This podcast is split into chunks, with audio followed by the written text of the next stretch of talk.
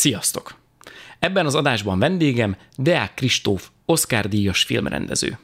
Rendhagyó adás ez a mostani, mert amikor ezt kiteszem YouTube-ra, illetve felkerül Spotify-ra, akkor Kristóf legújabb filmje, az Unoka címmel még megy a mozikban, viszont Kristóffal mi a filmről spoileresen fogunk beszélgetni az aktuális résznél felhívom majd a nézők és a hallgatók figyelmét, hogy most kezdődik a spoileres kibeszélés, szóval aki nem akarja hallani, hogy mi történik az Unoka című filmben, az ott majd állítsa meg a felvételt, menjen el a moziba, nézze meg, aztán térjen vissza, és hallgassa meg, hogy mit mond a rendező az éppen moziban lévő filmjéről.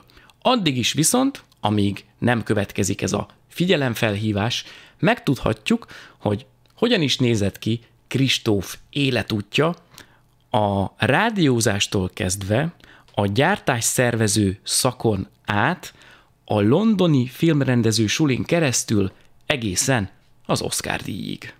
Ha tetszik a beszélgetés, oszd meg az arra érdemesekkel, dobj egy lájkot és iratkozz fel a csatornára. Ne felejts el körülnézni a lejátszási listában, hát ha találsz még olyan vendéget, aki érdekel. Ha pedig rám vagy kíváncsi, kövess Instagramon. Minden info a videó alatti leírásban. Köszi! Én rádiós voltam három évig. Jó, hát akkor te pontosan tudod, hogy... Mondhatni rádiósztár. De hol? Az este fel meg a rádiókafében. Wow. Tudod, hogy én híresen nem készülök a beszélgetésekre, csak hogy én ráadásul vidéki is vagyok, tehát hogy az, hogy este fem, az nekem így nyilván, Semmi gond. tudod, bajaiként az nem. Volt egyszer, hol nem volt, egy talk rádió 2001 és 2004 között kb. vagy valami ilyesmi. A Pesti Est, ami aztán vidéken is mindenhol volt, akkor volt így kb. a csúcson, és utána onnan elindult a lejtőn, és akkor a, a, az volt a lényeg, hogy a, az Erdély Zsolt Superman és pár haverja együtt kitaláltak egy ilyen koncepciót, hogy legyen egy jó talk rádió Budapesten, ami igazá, igazából ilyen hasonló kicsit, mint a tilos, de hogy sokkal jobban kitalálva, sokkal profibb minőségben, kurva jó zenékkel, nagyon jó fej és érdekes ember műsorvezetőkkel, és hogy legyen olyan érzésed az egészen, mint hogyha így a barátaiddal beszélgetnél, és teljesen interaktív, tehát bármikor be lehetett telefonálni, és akkor Hú, az egyszerre izgis, meg veszélyes is. Aha. És akkor ez nekünk annyira megtetszett, 19-20 évesen, két haverommal, hogy elkezdtünk a nyakukra járni, helyesebben a Faragó Dani barátom, aki ilyen nagyon-nagyon rámenős ember, és akkor a Pálinkás Szűcs Robert, a, a főszerkesztő, kétszer kidobta őt, és harmadszor meg ö, már nagyon elege volt az egészből, és ö, mert ilyen a Dani, hogy így tényleg addig idegesíti az embert, amíg meg nem kapja azt, amit akar, hogy, hogy akkor így azt mondta, hogy jó, akkor oké, van itt egy ilyen műsorsáv, vasárnap éjjel kettőtől hatig. Tehát így a legrosszabb műsorsávot megkaptuk, hogy játszhassunk benne, amit akarunk.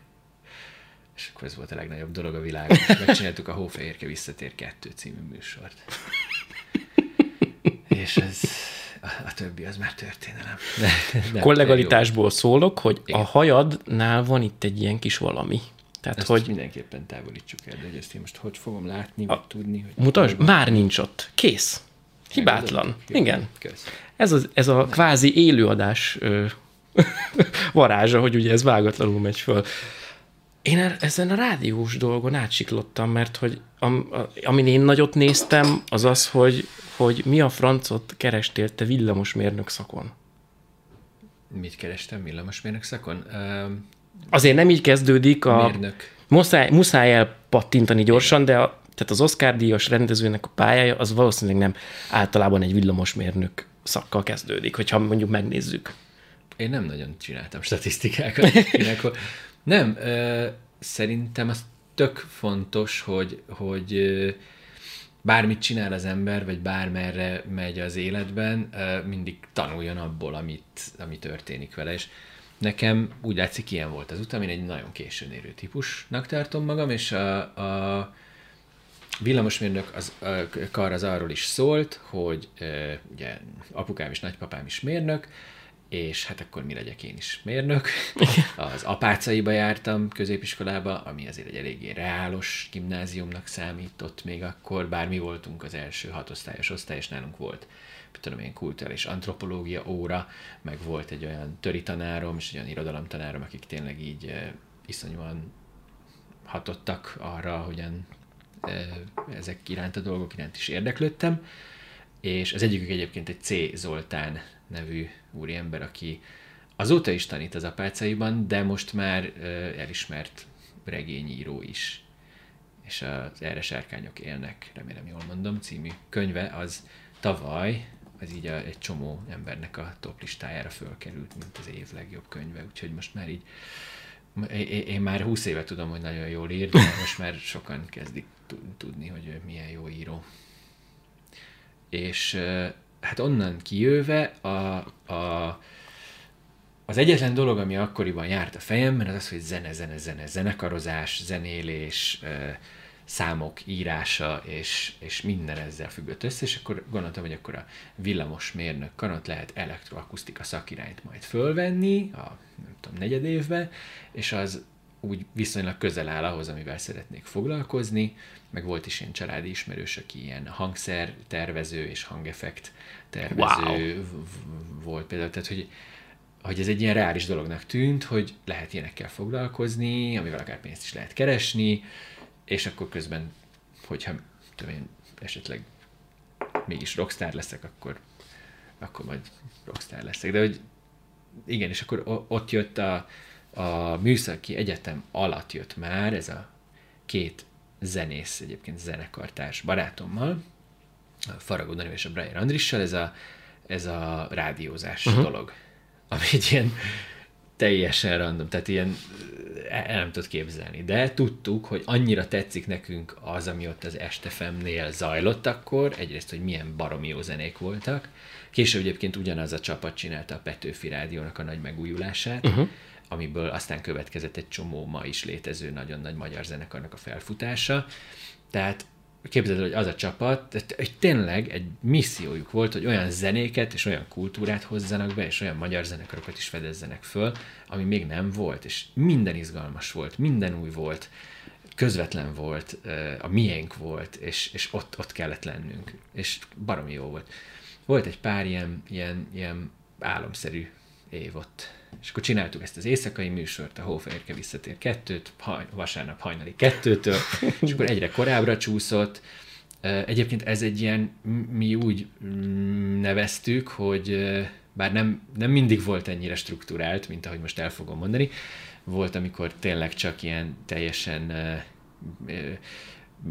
betépet hülye fiatalok hülyeskedésének hangzott valószínűleg órákon keresztül, de azért az alapkoncepció az az volt, hogy culture jamming, tehát hogy amit az Orson Welles megcsinált a világok harcával, hogy jön a tudom én, műsor kezdete, és onnantól kezdve, ami elhangzik, azt semmit nem szabad komolyan venni, de közben komolyan kell venni. e, és mivel interaktív volt, ezért az volt a szépsége, hogy mindenki betelefonált, és mondjuk, mit tudom én, az volt a téma, hogy, és meg is csináltuk ilyen fókuszos jingle meg mindennel hangban, hogy a kétfejű gyermek anyja és apja, tehát hogy te, bejött egy színész ismerős, két színész ismerősünk, és eljátszották, hogy a nő egy kétfejű gyerekkel terhes. És az apa nem akarja megtartani, ő viszont meg akarja tartani. Fú. És akkor elkezdtek betelefonálni az emberek, és a, a, a nagyon vicces volt, amikor ugye valaki vette alapot, és velünk együtt játszott, és pakolta rá, de az még viccesebb volt, amikor valaki nem vette alapot, és úgy telefonált be, hogy komolyan vette a mi hülyeségünket. És ez baromi jó volt, mert tele voltunk még így a, a Daninak a diák színjátszós köreiből is színész ismerősökkel, tehát ez abszolút még a színművészeti egyetem előtt volt, de hogy meg lehetett azt csinálni, hogy arra a pár órára egy ilyen gyakorlatilag egy ilyen kreált valóságot addig görgetünk el, ameddig csak tudunk, és megnézzük, hogy reggel hatig hova jutunk. Fú, ez nagyon és jó. azt csinálni, hogy, tehát, hogy amikor igazán jól ment, akkor, akkor nagyon jó volt. Tehát a, a kedvenc, szerintem az egyik legemlékezetesebb az az volt, hogy éppen valami Agatha Christie-t olvastam, és nem volt adásötletünk, és uh, effektíve adás előtt egy órával találtuk ki, és aznap volt a Budapest parádé. És azt találtuk ki, hogy, hogy hát a Budapest parádéról jövünk éppen, és nagyon szomorúak vagyunk, mert valaki ellopta a Hófehérke visszatér kettő kamionját. Mert hogy így félre parkoltuk oda a Hősök terén, ott a felvonulási téren, és hogy így már nem volt ott, mire visszamentünk.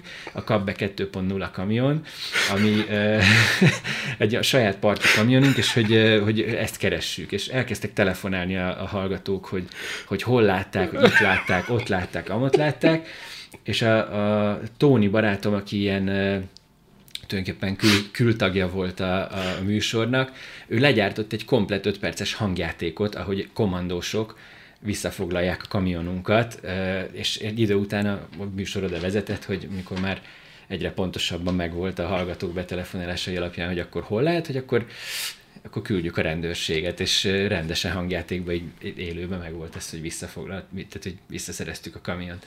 Úgyhogy, és ilyenek, tehát hetente egy ilyen, ilyen ez konkrétan, teljes, figyelj, ez zseniális, ez kooperatív, kvázi trollkodás. Igen. Igen. És, és fantasztikus mind a két oldala tényleg, hogyha valaki veszi, és be tudsz szállni a hát játékba, hát, vagy lemérni azt, hogy mi a reakció egy olyantól, aki ezt nem érzi. Igen. De figyelj, azt mondod, hogy ez, ez 2001-től 2004-ig. Mint ezt a, a rádió, volna. A rádió volt 2000-től 2004 most én nem akarok utaságot mondani, szerintem mi 2000 az a baj, hogy ez már 20 éve volt. És nem, nem baj, jó, pontosan. de a kérdésem... körül kezdődött a, kérdésem, a, az, hogy mi csináltuk ezt a műsort. Hogy mértétek a reakciót, meg a tetszést, mert akkor még nem lehetett így egyszerűen lájkot nyomni bármire. Nem, nem, hát akkor az összes interaktivitás az abban merült ki, hogy SMS-t lehetett írni, és betelefonálni. És, és nőttek a számok? Az SMS-ek mennyiségéből, mert voltak hallgatottsági adatok is szerintem. Csak mondtad, hogy ugye... Volt, volt, volt interakció, volt, hogy beírtak a főszerkesztőnek, volt, hogy, tehát, hogy le, lehetett látni azt, hogy emberek ezt így hétről hétre figyelik és keresik. És akkor utána volt aztán egy, egy új műsorunk, a Simon mondja, az már ilyen prime time-ba volt, csütörtök este 8-tól azt hiszem, és az egy teljesen másik műsor volt, ott pedig az egy ilyen városméretű játék volt, tehát hogy csapatokkal lehetett nevezni, aznap este jöttek össze a, a, a csapatok, és az volt gyakorlatilag a, a lényeg, hogy Simon mondja, csináld ezt, csináld azt, és akkor feladatokat adtunk, amiket úgy kellett teljesíteni, hogy hallható is legyen a végeredmény, és betelefonálva, a városban mászkálva kellett embereket molesztálni, igét hirdetni a Moszkva tér közepén nagyon hangosan, tehát ilyen mindenféle hülyeségek, amiket ki tudtunk találni, vegyél rá három embert, hogy egyszerre dudáljon, ritmusra, mindenféle ilyen dolgok, és akkor versenyeztek a csapatok, és mindig két vagy három csapat nyomult a városban, és az volt a célunk, hogy legalábbis azt a hatást keltsük, mint hogyha így egész Budapest a feje tetejére állna attól, hogy mi csinálunk egy rádióműsort. Többnyire egy üvegpesgő volt a fődíj, tehát hogy valamilyen nem, nem túl ne, nem túl hatalmas nagy díjaink voltak, de szerették ezt is ugye az emberek, tehát hogy lehetett ezen is hülyeskedni, és nyilván akkor itt is az, az volt, hogy egy csomó minden úgy történt meg hangban, vagy hangjátékban, hogy ez nem biztos, hogy megtörtént igazából, de, de mindannyian, ugye az volt az összekacsintás lényege, hogy mindannyian úgy tettünk, mintha megtörtént volna. Figyelj, ez nagyon izgi, mert hogy amiket elmesélsz, ez teljesen ilyen kalózrádiózás feeling, miközben ezt tök jó legálban lehetett csinálni. Igen. Tehát ez a legális kalóz rádiózás Igen, volt. de egyébként ez, ez nem a mi érdemünk, tehát az egész estefem kultúra az erre épült, hogy olyan feeling legyen, mint hogyha a haverjait csinálnának egy kalózrádiót, és te is velük együtt, és, és közben meg egy teljesen legális, nem országszerte, de Budapesten is 60 kilométeres körzetében fogható cucc volt, és halatlan izgalmas volt. Na. Figyelj, de most ö, olyan, annyi kérdés van egyszer a fejemben, de hogy akkor utána akkor miért nem műsorvezetőnek mentél? Miért gyártásvezetőnek? Mert te ja. gyártásvezető szakra mentél. Tehát, hogy de, most már villamos mérnökön így átlépünk. Én, én műsorvezető sose akartam lenni igazából. Tehát, hogy, hát de az voltál. Igen, de az engem sose vonzott, hogy, mit tudom, hogy, hogy valós létező emberekkel, valós létező problémákkal foglalkozom. Tehát azt, azért csináltuk ezt a műsort, mert a saját fantá... tehát egy fantázia műsor volt. Ez egy, a fantáziáink kiélése volt, ez fiktív világok kreálásáról szólt. Tehát, hogy igazából én már akkor is ilyen fiktív dolgokat akartam. Várjál, hú! itt, itt most két olyan dolog hangzott el, ami nagyon érdekes, mert egyrészt azt mondod, hogy nem akartál élő, igaz emberek valós problémáival foglalkozni, inkább a fiktív világ, de a te fiktív, összes fiktív filmed rendes, igazi emberek létező problémáiról szól. Igen. Akkor ezt most hogy kapcsoljuk össze, vagy választjuk szét? Nem, engem nagyon, nagyon érdekelnek az emberek, meg a társadalom problémái, nem arról van szó, csak azt gondolom, hogy engem mindig jobban be tudott vonzani mások részéről is, hogyha ez egy valamilyen eszképizmus fiktív mese köntösébe lett becsomagolva, és úgy lett elmondva, és úgy élhettem át, és úgy okozhatott katarzist, és úgy tanulhattam belőle mondjuk, sokkal vonzóbb, mint hogyha, és nem azt mondom, hogy dokumentumfilmmel mondjuk nem lett volna olyan élményem, de az mindig egy kicsit, mindig egy kicsit számomra távolságot csinál az ember és a téma között, hogyha úgy nagyon akar valamit. Uh-huh. És, és én azon törtem mindig a fejemet, hogy hogy lehet dolgokról úgy beszélni, vagy úgy, úgy, úgy csinálni valamit, hogy, hogy ez teljesen észrevétlenül adja át azt, amit, ami a hátsó szándéka, tudod, ami, a, ami az ügy igazából, Igen. és hogy a felszínen meg csak az ürügy látszik, az a, az a, az a dolog, ami, tehát hogy a néző egy kicsit így át van baszva, hogy bocsánat, nem tudom, hogy lehet csúnyán beszélni, de ez a YouTube, szóval... Lehet. Akkor majd kisípoljuk. és, és hogy, és hogy ez, ez, ez érdekel engem igazából, hogy ezért érdekel a fikció, mert úgy érzem, hogy tök fontos dolgokról is lehet beszélni, mondjuk fikciós történetmesélésen keresztül, úgy, hogy közben annyira beszippantod vele a nézőt, hogy észre se veszi, hogy esetleg tanult valamit, vagy esetleg ö, valamilyen új világnézetet kapott, vagy, vagy, vagy kinyitottad a szemét valamire, amit addig nem, vagy megfogalmaztál valami olyasmit, amit ő eddig nem tudott magának megfogalmazni, és, és, és, és a, az nagyon nagy ereje van szerintem annak, hogy így kinyitod a szívét valaki másnak, és, és akkor oda bele lehet találni valamivel. Szóval ja, e, e, ez érdekelt engem, mert ez, ez, ez a mágia, ami velem is megtörtént, tudod, amit tehát így hatottak rám dolgok.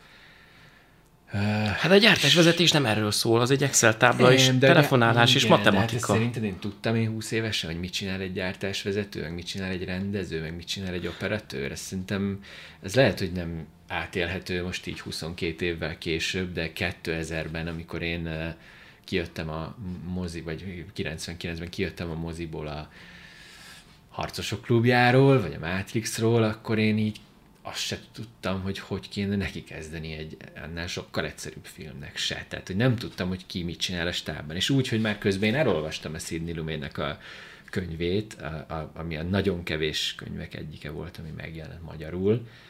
A, hogyan készül a film, azt hiszem ez a címe, és, és, és és már az is varázslatos volt, ahogy ő leírja, de azért mondjuk onnan se lehet igazán tudni, hogy melyik stábtag mit csinál pontosan, meg mi a, mi a rendezőnek pontosan a dolga, tehát hogy azért én nagyon messze voltam ott még érettségben, szerintem fejben attól, hogy, hogy mondjuk meg tudjak rendezni valamit. Ö, és a Danit meg az Andist, a két műsorvezető és zenekar társamat, őket fölvették a, a Színház és Filmművészeti Egyetemre, egyébként tévés szakokra, Uh, és akkor a tévés szakon is nekik kellett vizsgafilmeket csinálniuk, tehát nekik is volt rendezés órájuk, és akkor ott, ott estem igazából szerelembe, hogy, uh, hogy, hogy, hogy segítette, bementem nekik így forgatásokon így tudom, cipekedni, és láttam, hogy ú, de, de jó díszleteket építenek, jelmezek, színészek, sztorik, beállítások, vágás, minden. És ez az iskola. Uh, és igen, és hogy van itt egy ilyen iskola, mondjuk uh, érdekes volt azért a, a, az Szent Királyi utcai film tanszak épületbe belépni a műszaki egyetem után, tehát hogy itt így kampusz, kampusz méretben, meg így egyetemségben ott azért így elég erős különbség voltak, de hát nyilván egy olyan hely, ahol tanulnak 80-an vagy 100-an, ez nem ugyanúgy néz ki, mint ahol 12 ezeren. Um, és, és, és akkor ez beszippantott, és felvételiztem rendezőszakra, Gotár osztályába, Gotár Péter osztályába, ahonnan első körben kipenderítettek, nyilván úgy mentem oda, hogy azt se tudtam, hogy mi lesz az első körös felvétel, úgyhogy Abszolút esélyem sem volt. Tehát hogy azért tudni kell, hogy egy, egy műveltségi teszt van első körben, ami, amiről legalább egy öt percet kellett volna beszélgetnem valakivel, hogy mégis milyen kérdések lesznek. De azt mondtam, hogy hát én napjában művelt vagyok, tehát kitűnőre érettségiztem, nehogy már egy műveltségi tesztet ne tudjak. Hát ez nem olyan egyszerű, de hogy igen, tehát volt egy, volt egy kisebb kudarcélmény, de nyilván azt gondoltam magamban, hogy ja, hát úgy se vesznek fel senkit elsőre, majd még kétszer-háromszor kell próbálkozni, és majd akkor. És akkor fél év múlva jött egy lehetőség, um, indítottak egy keresztfél éves osztályt gyártásszervezőknek és vágóknak. És akkor én gondoltam, hogy gyártásszervező az olyan, az olyan kicsit olyan gyakorlatiasabb, műszaki dolog, számokhoz úgy viszonylag értek, matekból jó voltam, vegyenek föl, aztán majd aztán majd meglátjuk, majd lehet, hogy át is lehet jelentkezni másik szakra, nem, semmit, semmit nem tudtam az egész, hogy hogy működik ez az intézmény. És, és akkor felvételiztem oda, és hát oda nyilván egyre könnyebb volt bejutni, úgyhogy oda be is sikerült kerülni, és, és akkor valójában ott az első mondjuk fél évben, évben jöttem tisztába azzal, hogy akkor most tulajdonképpen mit is jelent a rendezés, mit is jelent az operatőr munkája, meg, meg, meg, meg az alapfogalmakat egyáltalán megtanultam. De aztán mégse ez felre jelentkeztél rendezőnek, hanem mentél Londonba. Az a kanyar az, hogy jött. Hát ott volt közte még egy átképzés, mert a gyártás szervező osztályban a, a, az én osztálytársaim, vagy évfolyam társaim egy ilyen ketté osztott osztályban, azok vágók voltak. Gyártásszervező vágó osztály. És akkor a, ott, ott volt például a Kovács Zolika, meg a Csillag Manó, meg a Szacsa, Szalai Károly, meg a Saspeti, ezek már mind akkor profi vágók voltak, és most egyébként, ha megnézi az ember, akkor a létező magyar nagy játékfilmek és nagy dokumentumfilmeknek egy tetemes részét ők vágják, mert nagyon, nagyon kinőtték magukat. De, de akkor még ők is ugye épp hogy csak elindultak, és az volt, hogy ott egyrészt velük nagyon összebarátkoztam, másrészt együtt is csináltunk vizsgafilmeket, és harmadrészt aztán elkezdtek engem hívni, mert én is ott azért beletanultam a vágásba, a suliba, és látták, hogy a, ez, ez a zenei, zenei zenész múlt miatt könnyebben is ment egyébként talán, mint az átlag embernek, és akkor hogy látták, hogy hát én így tudok vágogatni, és nem jön néked egy melóra, itt ezt kéne asszisztenskedni, azt kéne csinálni, és nagyon érdekelt a, az utómunka, meg a vágás, úgyhogy beálltam egy idő után, néhány gyártásvezetői meló után, beálltam vágóinaskodni, és akkor vágóvá képeztem át magam, és pont mire már lettek volna saját jogomon vágói melóim is, akkor, akkor, akkor gyűlt össze a pénz, meg a bátorság, meg minden egyéb, hogy akkor, akkor lehetne rendezést tanulni külföldön. és akkor, szóval az nem volt kérdés soha, hogy nem annyira, nem annyira volt nekem így a saját egyéniségemhez passzoló az a rendezőképzés, amit én láttam, uh-huh. amiben én beleláttam.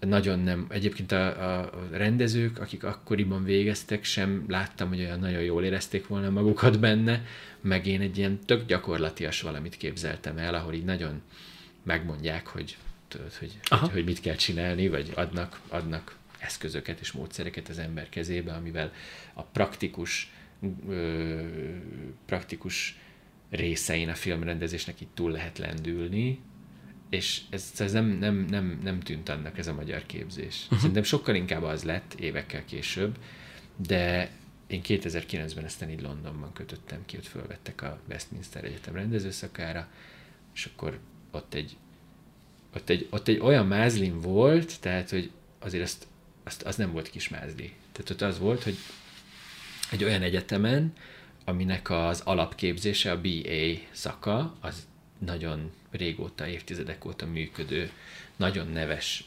BA filmes képzés, és a, az MA forgatókönyvíró szakáról például olyan forgatókönyvírók kerültek ki, mint a Neil Purvis, aki az utolsó, nem tudom hány James Bondot is írta. Egy ilyen suliban gondolt egyet valaki, és csinált egy filmrendező szakot, ami egy master, kimondottan filmrendező szak. És ez a Malcolm Mowbray volt az osztályvezető tanárom, aki egy, maga is egy BAFTA nyertes filmrendező volt egyébként, egy nagyon érdekes életúttal. Rendezőként akkor éppen nem annyira ment neki, de tanárként meg nagyon elhivatott volt, és csinált hosszú-hosszú, tehát hogy akreditáltatni egy ilyen szakot, az, az évek. hosszú idő, sok-sok év, és hogy akkor indult ez a szak. És volt egy ismerős ismerős, aki oda járt, PhD, ott, ott PhD-zett a Westminsteren, és mondta, hogy hú, ott milyen jó a, a média tanszék, ahol ez a filmes, ezek a filmes szakok is voltak, és akkor mondta, hogy bátran oda, tehát nyugodtan. Én meg úgy voltam vele, hogy valószínűleg a National Film School-ba, ami a, az állami filmes képzés, ami a non plus ultra legtutibb, oda nagyon nehéz bekerülni szintén. Gondoltam, hogy oda valószínűleg elsőre pláne nem fognak fölvenni, meg, meg lehet, hogy amúgy sem, meg lehet, hogy ki se tudom fizetni. Úgyhogy a fele annyiba kerülő, ám de első évfolyamát indító Westminster Egyetemre mentem.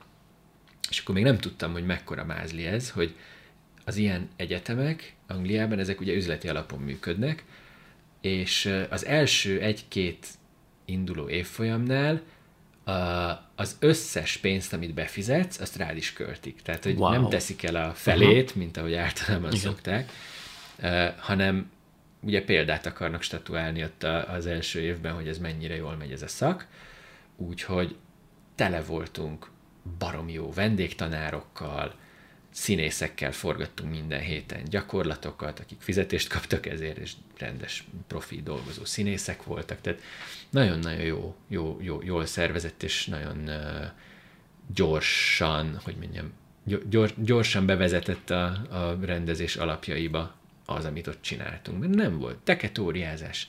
Kb. tényleg az első hét milyen bevezető pár óra után már második héten rendezői gyakorlatokat csináltunk színészekkel, és folyamatosan csak ez, csak ez, csak ez. Tehát, hogy úgy is neveztük, hogy bootcamp, tehát tényleg egy ilyen óriási uh, ugrásszerű fejlődés uh-huh. volt mindannyiunk számára. És 12 osztálytárs, 12 voltak osztálytársak, és mind a 12 egy másik országból, a világ minden tájáról. Ami meg egy szintén egy olyan élmény volt, hogy hát egyrészt baromi jó, mert tudod, a magyar rendezőszakon ott mindenki magyar rendező hallgató, és utána magyar rendező lesz belőle, Igen. tehát a közvetlen konkurenciája egymásnak. és ez szörnyű. Tehát akármennyire össze akarsz barátkozni valakivel, ha tudod, hogy ugyanabból a kicsi tálból, vagy izé, tortából Igen. kell majd egy szeletet ö, kihasítanotok, és, és, és ah, ez, ez egy nagyon nehéz helyzet. Uh-huh. És ez annyira jó volt, hogy ez pszichológiailag nem volt rajtunk ez a teher, mert tudtam, hogy a venezuelai csaj az majd Venezuelába vagy Amerikába fog rendezni, a koreai az Koreába, az indiai az Indiába, én meg talán Magyarországon, de hogy nem volt ez, uh-huh. hogy konkrétan egymással fogunk majd véres küzdelmet folytatni azért a három forintért, amiből filmet lehet csinálni. Miközben megismersz ö, idegen kultúrákat, és gondolom Igen. hoztak olyan filmeket, ami mondjuk lehet, hogy csak a saját országukban híres, Hogyne, egyébként soha el nem jutna a híre hozzánk, és mégis Igen. mondjuk olyan művészeti értékkel bír, akár számodra, vagy bármelyik másik osztálytárs számára, amiből tudsz épülni. Volt ilyen? Egy filmmutogatás Persze. egymásnak, vagy valamilyen Hú, otthoni dolgok mutatása, megmagyarázása? Abszolút, abszolút. Igen, igen, igen. Hát a, különösen a, az indiai osztálytársam, Anupam Barve, aki most már a Punei Egyetemen tanít a filmtanszakon, ő hát ő, ő, ő ismertetett meg mm, Satyajit Ray filmjeivel például, tehát hogy olyan, olyan indiai filmes alapvetéseket mutatott meg, amik szerintem egy, nem tudom én, filmtörténet órán, akár az SF-én, akár bárhol máshol elő sem kerültek volna talán. De igen, de, de, de, de maga csak a tény, hogy beszélgetni embereket, tök mindegy, nem is a saját országukról, csak egyszerűen arról, hogy hogyan látják a világot meg látni azt, hogy hogyan dolgoznak emberekkel, hallani azt, hogy hogyan beszélnek angolul. Ez is egy tök érdekes dolog, hogy hogyan beszél angolul egy indiai, akinek az anyanyelve az angol, akkor is, hogyha nem az az anyanyelve, de minden indiainak igazából az uh-huh. angol az anyanyelvi szint, csak annyira furcsa akcentusuk van, hogy azt hiszed róluk, hogy, Igen. Hogy, hogy nem beszélnek jól angolul, miközben az agyukban az egy anyanyelv, tényleg. És, és, és tehát ezek, ezek, az apróságok, amiket csak úgy lehet megtanulni, hogyha ott van az ember, és, és, és együtt él, és, és beszélget ezzel a sokféle különböző hátterű Mondtad, hogy ugye kortársal. először BME, Uh-huh. aztán átkerültél SFE, azért nyilván ott a léptékek mások, meg a hangulat is, de hogy aztán egy magyar egyetemi közegből kikerülni az angol egyetemi közegbe, ahol tényleg vannak kampuszok, meg az, amit a filmekben látunk, az milyen élmény volt? Hát nem is csak, hogy milyen élmény volt, hanem izé, eleve ez a Westminster Egyetem, ez alsó hangon azt hiszem három vagy négy nagy kampusszal rendelkezik, és nem akarok utaságot mondani, mert nem is tudom visszaidézni, hogy, tehát ami, amiben én jártam, az négy volt, az biztos, négy különböző hely, plusz a kollégiumok, uh, ahol az óráim volt. Ez úgy kell elképzelni, hogy az egyik az konkrétan a Regent Street-en, az Oxford Circus-től három percre, és erről majd mindjárt mondok valami mást is. A másik az kint Harrow on the Hill-nél uh, metróval 40 perc kb, tehát egy, tudom, ha lemen, lemennék siófokra kb. Uh-huh. vonattal, de London az elképesztően nagy. Um, és akkor igen, volt, volt még egy másik kampusz a Baker Streetnél, és uh, volt még egy valahol ott a Bakerloo Line vonalán, amire már nem is emlékszem, mert alig jártunk, de szóval a, a, az az egésznek a, a, az elképesztő ereje, hogy, hogy az igazi London, meg a Soho, meg a, tehát a London londonsága, az így teljes százszázalékos mértékben így megvan, mint, mint élettér élmény. Tehát, hogy nem, nem, nem vendégségbe mentem oda az Oxford Circus környékére turistáskodni, hanem a hátizsákommal szépen az iskolába. És az zseniális. Tehát az, az azért ez egy elég komoly élmény. Ez a Egyébként plusz ne- info, amit akartál mondani? nem, a plusz info az az, hogy a Regent Street épület, ahol előtte a Politechnikum nevű iskola volt, ami a ből aztán lett a Westminster Egyetem a 60-as években, az az épület volt az az épület, ahol először tartottak mozgókép vetítést az Angliában. Wow. Tehát a Lumière testvéreknek uh-huh. a, az egyik Lumière testvér, azt hiszem, vagy az al, al, alvállalkozóik, akik először hoztak mozgóképet Anglia földjére, azok ott tartották az első vetítést. És aztán ott nyitottak is egy mozgókép színházat. És az volt a nagy előadó. És abban a nagy előadóban volt aztán a mi diplomafilmvetítésünk Wow.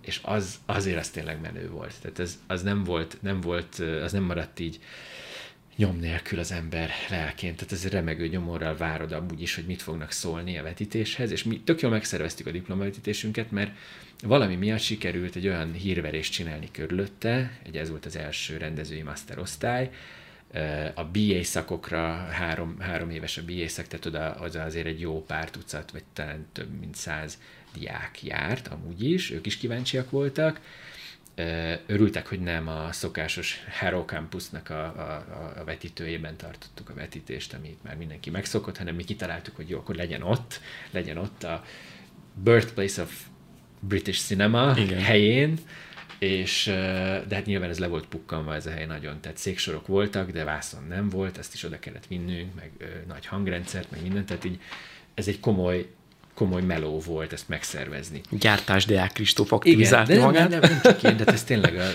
Aha. összes osztálytárs mindenki, és a tanárok is, különösen a Jost Hanninger nevű pótosztályvezető tanárunk. És akkor, és akkor volt egy vetítés, ahol tényleg azt éreztük, tele volt az egész, ö, 500 ember biztos, hogy volt, tehát ilyen rendes teltházunk volt, és tapsvihar mindegyik film után, és, és tehát egy, egy ünnep volt. És én ezt el nem tudom képzelni például, hogy ezt Magyarországon egy ilyen, ilyen zajos sikerű, tudom én, nagy nyilvános, vagy kvázi nyilvános vetítés lehetett volna a diplomavetítésen. De ott én tényleg azt éreztem az a diplomavetítés után, hogy na, ez életem egyik legjobb napja volt, igazából már csak ezért is megérte rendezőnek lenni. Kurva jó. Tehát, hogy, és minden energia, amit beletettünk a diplomafilmbe, meg a, a suli folyamán, ez nagyon fárasztó volt, egy nagyon sűrített képzés volt szünet nélkül. Tehát nyári szünet sem volt, tehát folyamatosan dolgoztunk végig, majdnem másfél évig, és, és, és hogy azt, ott azt éreztem azon az estén, hogy így mindent visszakaptam, tudod. Uh-huh. Wow. Úgyhogy ezek ilyen tök fontos, tök fontos dolgok olyan szempontból, hogy, hogy utána akármilyen nehéz, az mindig, mindig vissza lehet oda menni fejben. És ez most tök vicces, hogy ezt mondom, miután már egy Oscar díjat is nyertem, de én akkor is még néha visszamegyek oda fejben, hogy ez a diplomavetítés estéje, az, az egy olyan volt, hogy ott, ott a közönség vissza. Tehát, hogy mint ahogy ugye a tudom én, rockstároknak a közönség az instant visszaadja az energiát. Igen. Tehát, hogy ott, Igen. ott, ott mindent belead, de mindent vissza is kap rögtön a színpadon álló. Figyelj, és én most- úgy éreztem magam, hogy ott, ott visszaadták, és, és ez, ez jó, jó. De Ez most ny- nyilván nagyon nyálas, amit mondok, de hogy pont erről szól az a mondás, hogy az ember nem felejti el, hogy honnan jött, és hogy egy át, bocsánat, az átlag néző, vagy az átlag hallgató, aki mondjuk ebbe belehallgat, persze, hogy tudja mi az, hogy Oscar díj, és azt mondja, hogy úristen, igen, de jó, és hogy ez a srác, ennek már van egy, de te meg átélted azt a pillanatot, és átélted az oda vezető útnak azt a meghatározó pillanatát, ami idézélbe csak a diplomavetítésed, Igen. de benned azért mégis máshogy rakódik el ez az élmény, és te egymás mellé tudod akár tenni a kettőt nyilván. Hát egymás mellé, de ezek így egymásra Egymásra épült épülnek egyébként, igen. igazából. Aztán Tök mégis hazajöttél. Hát hazajöttem, igen, mert mert, mert, mert soha nem is volt ez tervben, hogy örökké Mhm. uh-huh. maradok, de itt jött az első ilyen komolyabb rendezői meló, uh-huh. amire, amire egyébként tök vicces, hogy a Tiszeker Danival is például úgy találkoztam, hogy, hogy a Haction című sorozatot rendeztem én. A Csillagmanó, akiről már meséltem, aki Igen, vágó, vágó. vágó. volt és évfolyamtársam, ő akkor jutott egy olyan lehetőséghez, hogy ő kitalálta ezt a Haction című dolgot, ami aztán megvalósult valahogyan, többé-kevésbé ugye, ahogy elképzelte, de nyilván mindenféle paraméterek módosultak közben, amik miatt nem, nem volt minden szempontból olyan, mint ahogy ő ezt elképzelte, de minden esetre örült neki, hogy egy hackerekről szóló sorozatot csinálhatott. Egyébként megjegyzem, hogy nyilván nem az a színvonal, de az a, a, a, a Mr. Robot előtt öt évvel, vagy mennyivel? Ezt akartam mondani, hogy ez jóval igen, megelőztek tehát, jóval kvázi. megelőzte a, a Mr. Robotot és a korát, bár csak akkor eszünkbe jutott volna, hogy mennyire zseniális lenne, hogyha azt a, azt a, azt a korlátlan hatalmat, amit egy ilyen világra szóló hacker élvezhet, azt egy skizofrén elmebeteg kezébe adnánk. Ez, igen, az a, a végtelen, végtelen hatalom egy végtelenül elmebajos Törékeny ember és törékeny elme. ember kezében, Igen. az, az, egy, az egy zseniális alapötlet. Imádom a Mr. Robotot, de a haction is szerettem csinálni egyébként. Azt is szerettem csinálni. Én ott teljesen utolsó pillanatban kerültem a képbe. Minden az utolsó pillanatban történt. Nem tudom, hogy miért. Ez azóta is egy rossz szokása egyébként szerintem a magyar tévécsatornáknak, és, és remélem, hogy most már lassan kezdenek leszokni róla. De ott akkor a királyi tévénél ez egy komoly probléma volt, hogy utolsó pillanatban dölt el, hogy mehet ez a sorozat, utolsó pillanatban dölt el, hogy én fogom csinálni, minden utolsó pillanatban dölt el, és az utolsó pillanatban készültek a forgatókönyvek, semmire nem volt idő. Szerintem a kreativitásnak az egyik legfontosabb eleme az, hogy legyen idő. És legyen idő megcsinálni szarul, utána legyen idő átírni jobbra, utána legyen idő félretenni, utána legyen idő elővenni, átnézetni még három másik emberrel, tehát hogy ez sem, semmi jó nem sül ki abból, hogyha ennyire rohanunk. Hát itt rohantunk, és ráadásul már leforgott egy pilot ebből az egészből, amit nekünk, ami, amire nyilván mondjuk luxus is lett volna újra forgatni, de szóval nekünk az bele kellett gyűrnünk. A pilotot, Még a rendes egy évvel korábban forgott pilotot bele kellett gyűrnünk, és újra ö, új, hozzáforgatnunk, és úgy kellett dupla olyan hosszú epizódokat csinálni belőle. Uh-huh. És az egy kicsit, az egy kicsit ilyen mindfuck volt, hogy ezt hogy tudjuk összehozni, aztán valahogy összehoztuk. Uh-huh. Um, szóval ott, ott igazából az, az első hat epizódját rendeztem, aztán az Orozdini, Orozdénes ö, szállt be.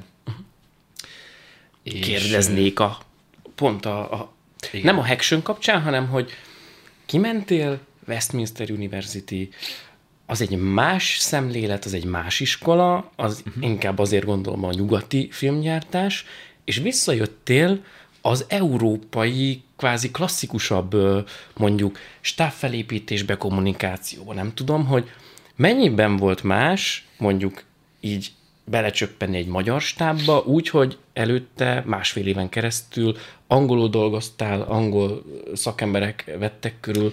Figyelj, Észrevettél ezen uh, valamit, vagy ez tök mindegy? Én egy dolgot vettem csak észre igazából, a, a, a legfontosabb különbség szerintem az, hogy míg Magyarországon egy kicsit furcsán néztek rám, hogy én egy ilyen kooperatívabb és kevésbé autoriter uh-huh. módon szeretek dolgozni, mert egyébként azt is tanultam Angliában kint.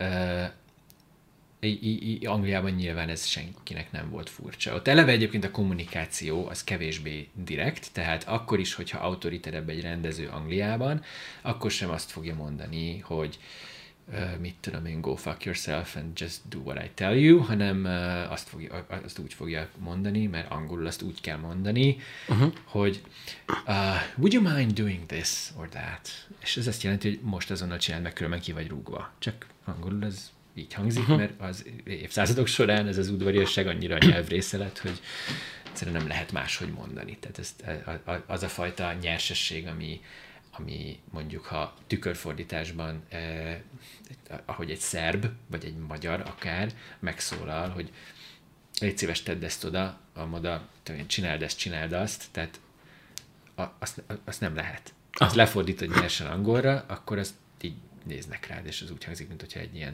Barbár. Tudom, barbár. Pontosan, tehát, hogy tök fura, és, és ezeket a kulturális különbségeket például meg kell szokni, uh-huh. vagy erre át kell állni. De ez egy nagy dolog, tehát akkor igazából kvázi te meglepted mondjuk a stábot azzal, hogy te kooperatívan kezdtél el dolgozni?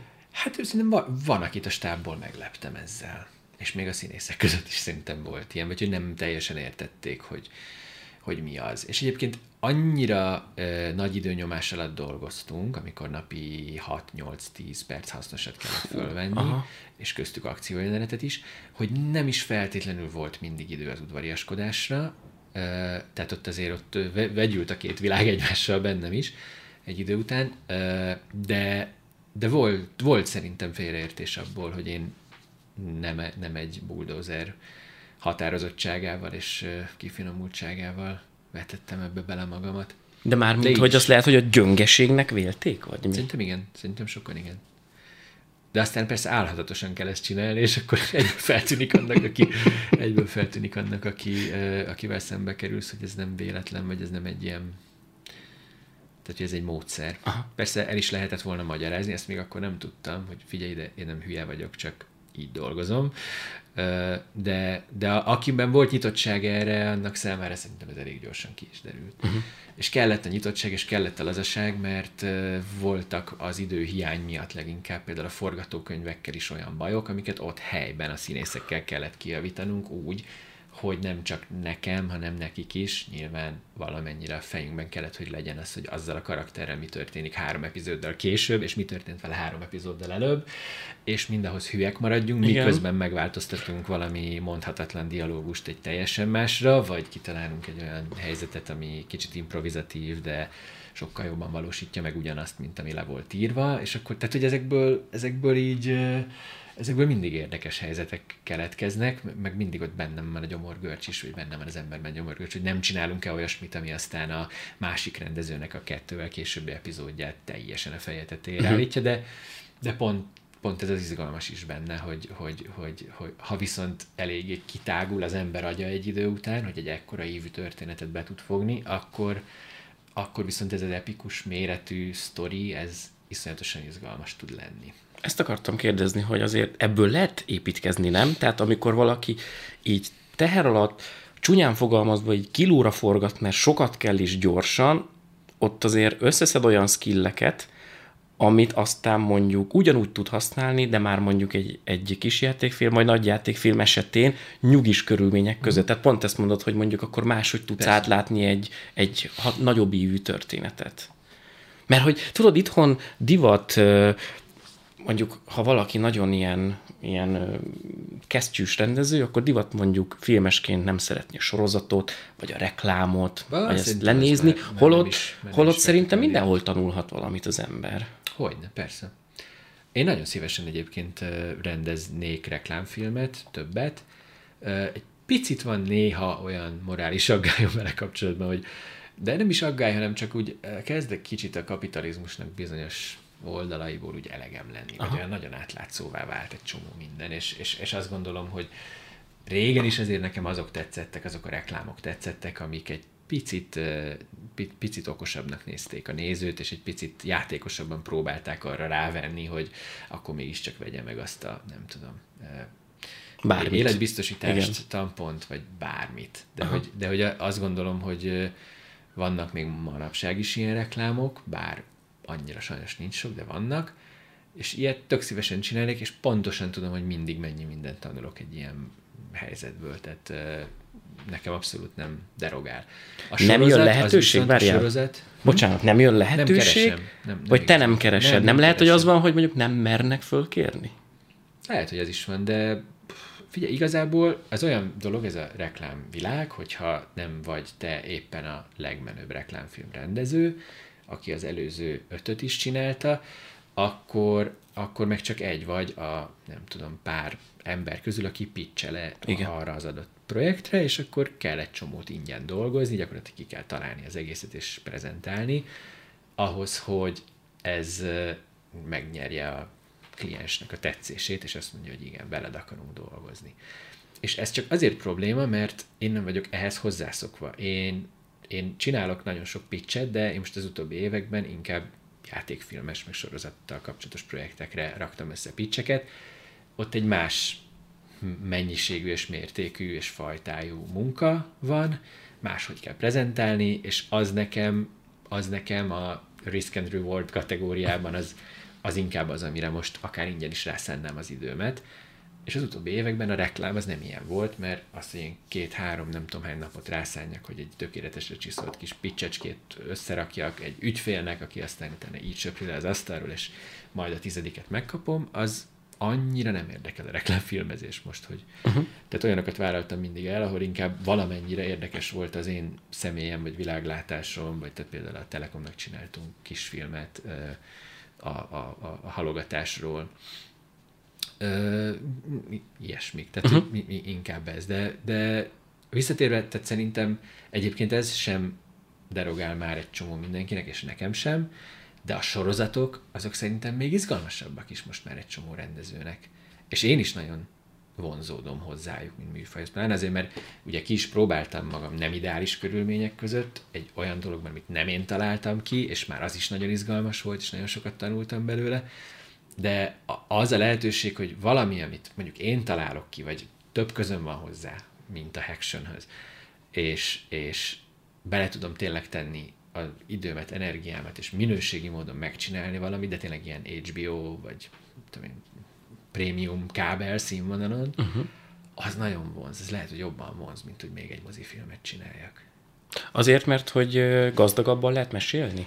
Ö, azért, mert azért, mert igen, egy csomó egy csomó világépítési eszközt sokkal érdekesebben lehet használni egy hosszú műfajban és egy nagy ív esetén egyrészt. Másrészt meg az én saját katartikus élményeim, mondjuk az elmúlt tíz évet nézve, azok szerintem, szerintem inkább most már arra billen a mérlek, hogy inkább tévésorozatokból származtak, amikor mit tudom én már 40 órát töltöttem az adott főszereplővel, és a negyedik évad végén történik valami, és így Jézus, Atya Úristen, ez mennyire durva. Tehát, hogy az, az, azok a dolgok, amik úgy megütnek. Én mindig ezt keresem, hogy valami úgy, így, úgy nyissa egy ki a szívemet, és utána így találja. Bulvárosan muszáj kérdezzek, hogy mondanál párat? Mondj párat, légy szíves. A Mr. Robotot említetted, amit mondjuk szeretsz.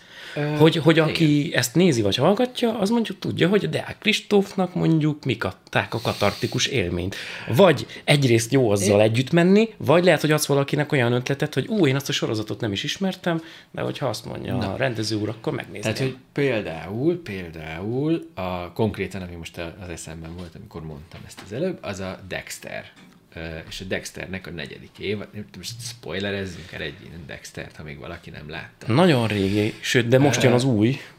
Hát most, igen, most kijött egy új évad, vagy elindult egy új Sőt, mellett, hogy le is ment. Ezt még nem, Még nem ment meg, le, azt hiszem. Meg, Én se tudok róla semmit. Egyesek már látták az évadzárót is belőle, és uh, Hugom kedvence. Könyveket is elolvastam Nagyon miatta. szeretem a Dextert, nagyon-nagyon okos cucc, de az, ami a negyedik évad végén történik, az, az nem egyszerűen okos és izgalmas és jó, hanem az, az egy ilyen megsemmisítő erejű katartikus Mhm, uh-huh, élmény szerintem. Tehát ez, az egy legjobb görög drámákkal vetekedő pillanat. Uh-huh. Anélkül, hogy lennéném, hogy... Azért ne hogy- spoilerezzünk, mert a te filmedről fogunk majd spoilerezni. A sorozatokról most nem. Jó, Dexter egy, nem, nem úszod meg három alatt. Istenem. Figyelj, ha nem jut eszedbe, nem akkor nincs. példák. Nem, viccelek. Tényleg, tényleg. De a Mr. Robotot is ide tehetjük, mert azért ez egy nehéz sorozat szerintem. Igen, a Mr. Robot ez nem, ez nem egy ilyen óriási, óriási ö, maradandó katartikus nekem, uh-huh. szerintem. A hype sorozatok közül Mit tartunk annak? mondjuk Breaking Stranger Bad. Things, Breaking Bad. Képzeld el, annó a szökés első két évad, a Prison Break első két évad, az szerintem tök jó volt. Csak, Tök azt, jó. Csak, csak utána látszott rajta, hogy az addig volt megírva, meg kitalálva, és ugye siker miatt Igen. írták tovább, ami minden sorozatnak a halála. Hát ez előfordul. A Dextert is folytatták a negyedik évad után, és nem kellett volna. És nem kellett volna, igen, benned nincs ilyen? Most csak gondolj bele, lenne Hát, hát, ha- egy ötleted, amit tudod, hogy mondjuk két évad, kétszer nyolc vagy tíz részben uh-huh. tökéletesen ki lehet bontani. Véletlenül éppen van is egy ilyen. De véletlen van egy ilyen, igen, de Persze. már az első évad után tegyük fel akkor a siker, hogy így azt mondja a, megrendelő, hogy hát ezt muszáj tovább írni. A, tehát ilyen, amikor kötelesség az írás, olyannal találkoztál már? Az, az, az milyen érzés? Egy bárcsak ekkora mázlim lenne hamarosan. Nem, ö, szerintem, szerintem egy ilyen, egy ilyen szaga megteremtése az amúgy is annyi munka, szellemi munka, hogy most én egy ilyen dolgon dolgozom, uh-huh. még nagyon korai stádiumban, de már egy jó ideje, és, és arra jöttem rá, hogy ha, ha jól választasz témát, akkor abban van annyi minden, hogy lehet, hogy te elhatároztad, hogy ez két évad vagy három, de ha megszülöd a munkamódszert, hogy hogyan fognak teremni az újabb és újabb epizódok, és van annyi alapanyagod, amiből ezeket föl tudod építeni, akkor igazából egy kis morfondírozással ki lehet azt találni uh-huh. jól, hogy hogy tud ez még tovább menni, anélkül, hogy szembe köpnéd saját magadat. És ez nagyon sokszor nem lehetséges, és lehet, hogy van is olyan ember, aki nem tudja ezt megugrani, vagy van olyan helyzet, amit nagyon-nagyon könnyen el tudok képzelni, hogy egy amerikai network TV nyomása alatt azoknak a commissioning editoroknak a belepofázásaival, és tehát mindenki, aki beleszólott, mondja a magáét, és, és akkor születik egy harmadik évad a Prison Breakben, ami, Igen. ami szembe köpi egy kicsit azt, ami az első kettő. Abszolút lehetséges. De ha, ha ideális esetben azért, ha nincs ez az óriási nagy nyomás, akkor szerintem ez nem, nem feltétlenül ilyen nagy baj. Kanyarodjunk igen. vissza oda, mert hogy szerintem én nagyon, nagyon jól érzem magam, remélem van időd még beszélgetni. Bőven. Jó, szuper. tudom, Szóval, mert hogy ott tartunk, hogy ugye az egyetem után visszajöttél, és belecsöppentél a Hactionbe, ami szerintem az a jó megfogalmazás, hogy úgy nem a tiéd, hogy ott az alapanyag, az, az egy meglévő alapanyag. Igen. És azt kell Hát ott jól én egy, ott én egy bérrendező voltam tulajdonképpen. Fiatalon, nagyon-nagyon nagy lelkesedéssel, nagyon sok mindent beletettem, szerintem én, és azt mondom, hogy keletkezett belőle valami, ami, amit egyébként nem szégyellek a mai napig, tehát még, még meg is lepődöm rajta, hogy egész jó dolgokat találtunk ki, meg megcsináltunk. Uh, viszont hát megvoltak a korlátai a dolognak, uh-huh. tehát neki mentünk a falnak egyszer csak, hogy mi még filmesebbet akartunk, még izgalmasabbat, még tartalmasabbat, de elfogyott a pénz, az idő, a... Uh-huh. De akkor már ott volt a zsebedben a saját dolog? Mert azért a rendezőknek mindig ott van a saját. 2011-2-ről beszélünk, kb. ugye? 2011-ben Két- uh-huh. csináltuk nagy részt, 2012-ben is átnyúlt, de aztán 12-ben visszamentem Londonba. És ott, ott dolgoztam. Voltak saját dolgok, voltak olyan együttműködések például a, a Bex Harvey nevű íróval, akivel a diplomafilmemet is együtt csináltuk, és akivel utána is csináltunk még 2012-ben egy kis rövid filmet, és aztán ő írta meg a Christian Zolával együtt a, mindenkinek az első, még angol nyelvű és Angliában játszódó, és eléggé más első vázlatát.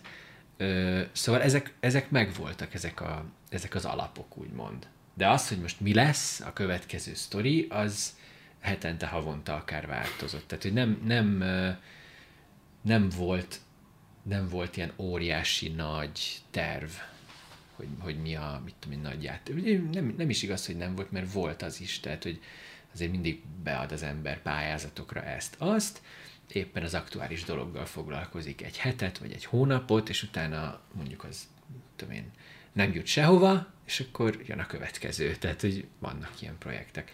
Én egy csomó mindent csináltam egyébként, ami, amit senki nem látott azóta se, vagy nem, nem került a nagyon a nyilvánosság. De hogy? Mert nem került ki, mert, vagy mert nem Magyarországon volt? Mondjuk? Volt olyan is, hogy találkoztam egy tök izgalmas, ismerős mutatott be, egy tök izgalmas íróval, akinek iszonyú nagy high concept ötletei voltak, és, és megbeszéltük, hogy jó, akkor az egyik ilyen kisfilm ötletét megcsináljuk nulla forintból, és ez egy horrorfilm ötlet volt.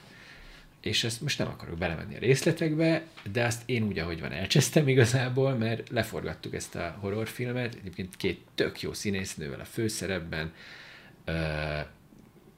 nagyon sok minden nagyon jól sikerült ezen a forgatáson, de, de így valahogy annyi minden sikerült rosszul, vagy nem úgy, ahogy terveztem, hogy már összevágni se nagyon volt kedvem. Uh-huh. És kész. Ott, ott maradt a fiókban egy leforgatott kisfilm. Ez a mai napig ott van. És a mai napig nincs összevágva, igen. És ez borzasztó érzés volt nekem. Elsodorta az élet valahogy a filmet, meg engem is így attól, hogy ezt be tudjam fejezni, és akkor utána ez egy olyan ö, ilyen nyomasztó kudarcá vált például, hogy akkor inkább előre menekültem, és utána akkor megcsináltam a mindenkit, vagy be, elkezdtem pályázni a, a mindenkivel. Tehát egy csomó azt kell, azt kell szerintem, vagy azt tudom biztatásnak mondani bárkinek, aki olyan szituációban van, hogy nagyon szeretne csinálni valamit, vagy nagyon szeretne például filmet rendezni, vagy írni, de, de, de de nem egészen tudja, hogy mit és hogyan és kivel, és tehát egy kicsit ebben a bizonytalan állapotban lebeg, amiben én is, hogy azt tudom mondani, hogy, hogy ez, ez mindenkivel előfordul, hogy, hogy egyszer csak így két szék között beesik a pad alá egy projekttel. És szörnyű, de sajnos tovább kell lépni, és meg kell csinálni a következőt, és, és, és hát nagyon jól kell tudni projektet választani. Tehát, ha valamire jó volt ez például, az az, hogy kialakult a szűrőm mindig csiszolódik ez a szűrő, ez a mivel akarok én foglalkozni úgy igazán Isten igazából a következő két hétben, két hónapban, két évben nagyon-nagyon-nagyon szépen be lehet állítani azt a szűrőt. És talán nincs ennél fontosabb szerintem, hogy ez az ember, ember ö, önismerete és, és, és világlátása és minden egyéb alapján valahogy egy ilyen jó kis lakmuszpapír legyen a kezedben, hogy, hogy ez ez az-e? Az-e az a dolog? Stimmele velem ez a dolog? És én most már megpróbálok erre nagyon vigyázni, hogy tényleg olyan dologba fogjak csak bele, amiről azt tudom mondani, hogy ezt végigviszem, mint a véres kardot körbehordozom a világban, és ez én vagyok, és tessék, itt van, letettem az asztalra, és büszkén mutatom az egész világnak, hogy nézze meg mindenki. Hát figyelj, pont, nézze meg mindenki, a mindenkit meg is nézték. Mindenhol, az biztos. Igen. Igen. Hát ez olyan volt, ez tényleg olyan érzés volt, miután befejeztük a filmet, és nem volt ez sem egy egyszerű, tehát hogy nyilván most már azt gondolom, hogy ez természetes, vagy Angliában is kicsit azért ezt tanultam, hogy ez az alkotás folyamatának a része lehet, de hogy a mindenkiben például öt nap forgatásra volt pénzünk, egy 25 perces filmre. Micsoda? Ezt öt nap alatt forgattuk ezt a filmet. Ez komoly. Igen. Öt forgatási nap. 30 gyerekkel, igen. Tehát ott tényleg jól jött a action tempó tapasztalat.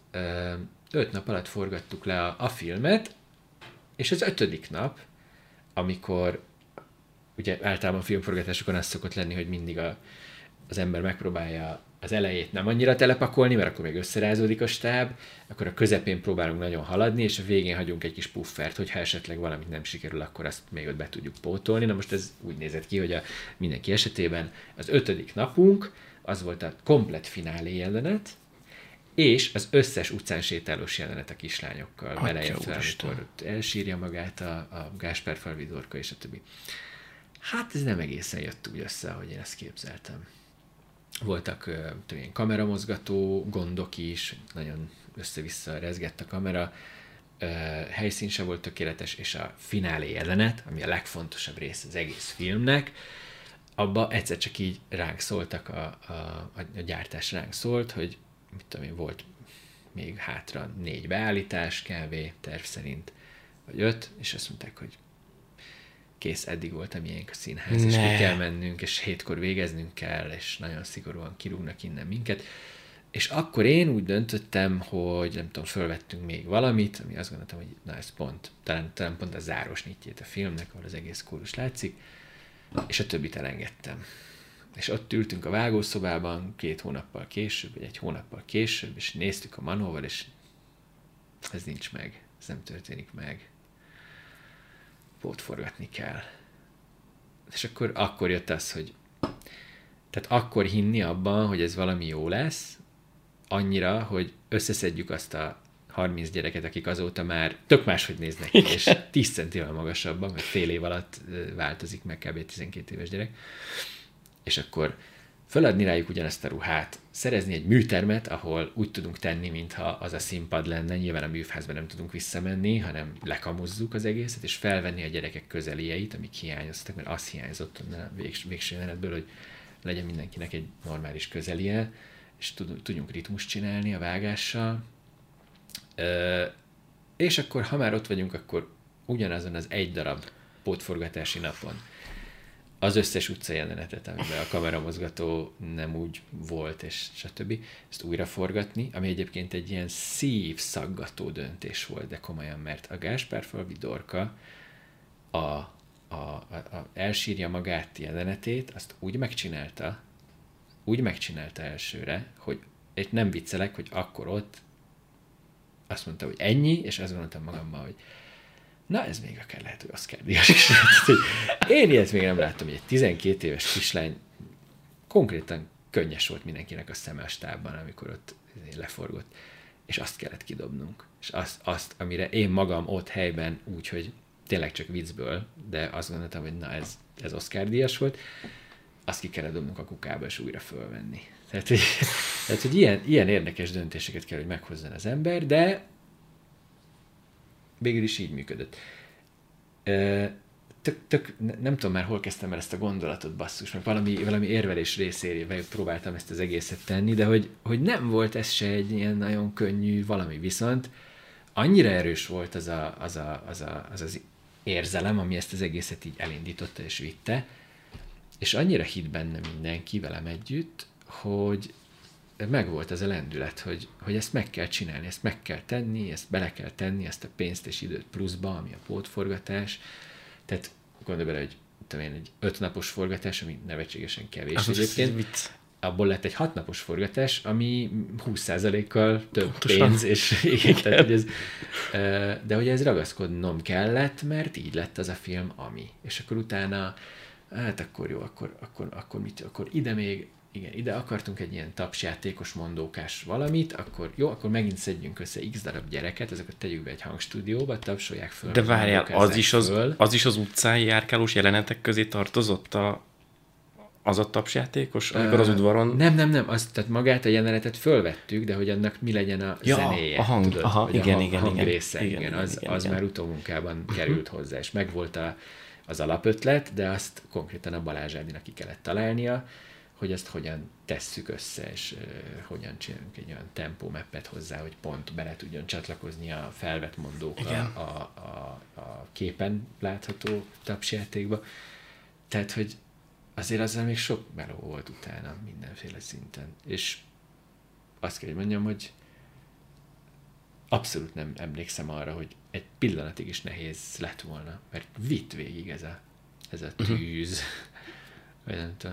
Nagyon jó az, amikor van, és azért fontos, hogy milyen projektet választasz, vagy mi, mi, mi, mi az, ami, tehát hogy hallgass erre a belső hangra, hogy mi az, ami fontos, és mi az, ami, mi az, ami jó, mert, mert akkor így lehet vele menni.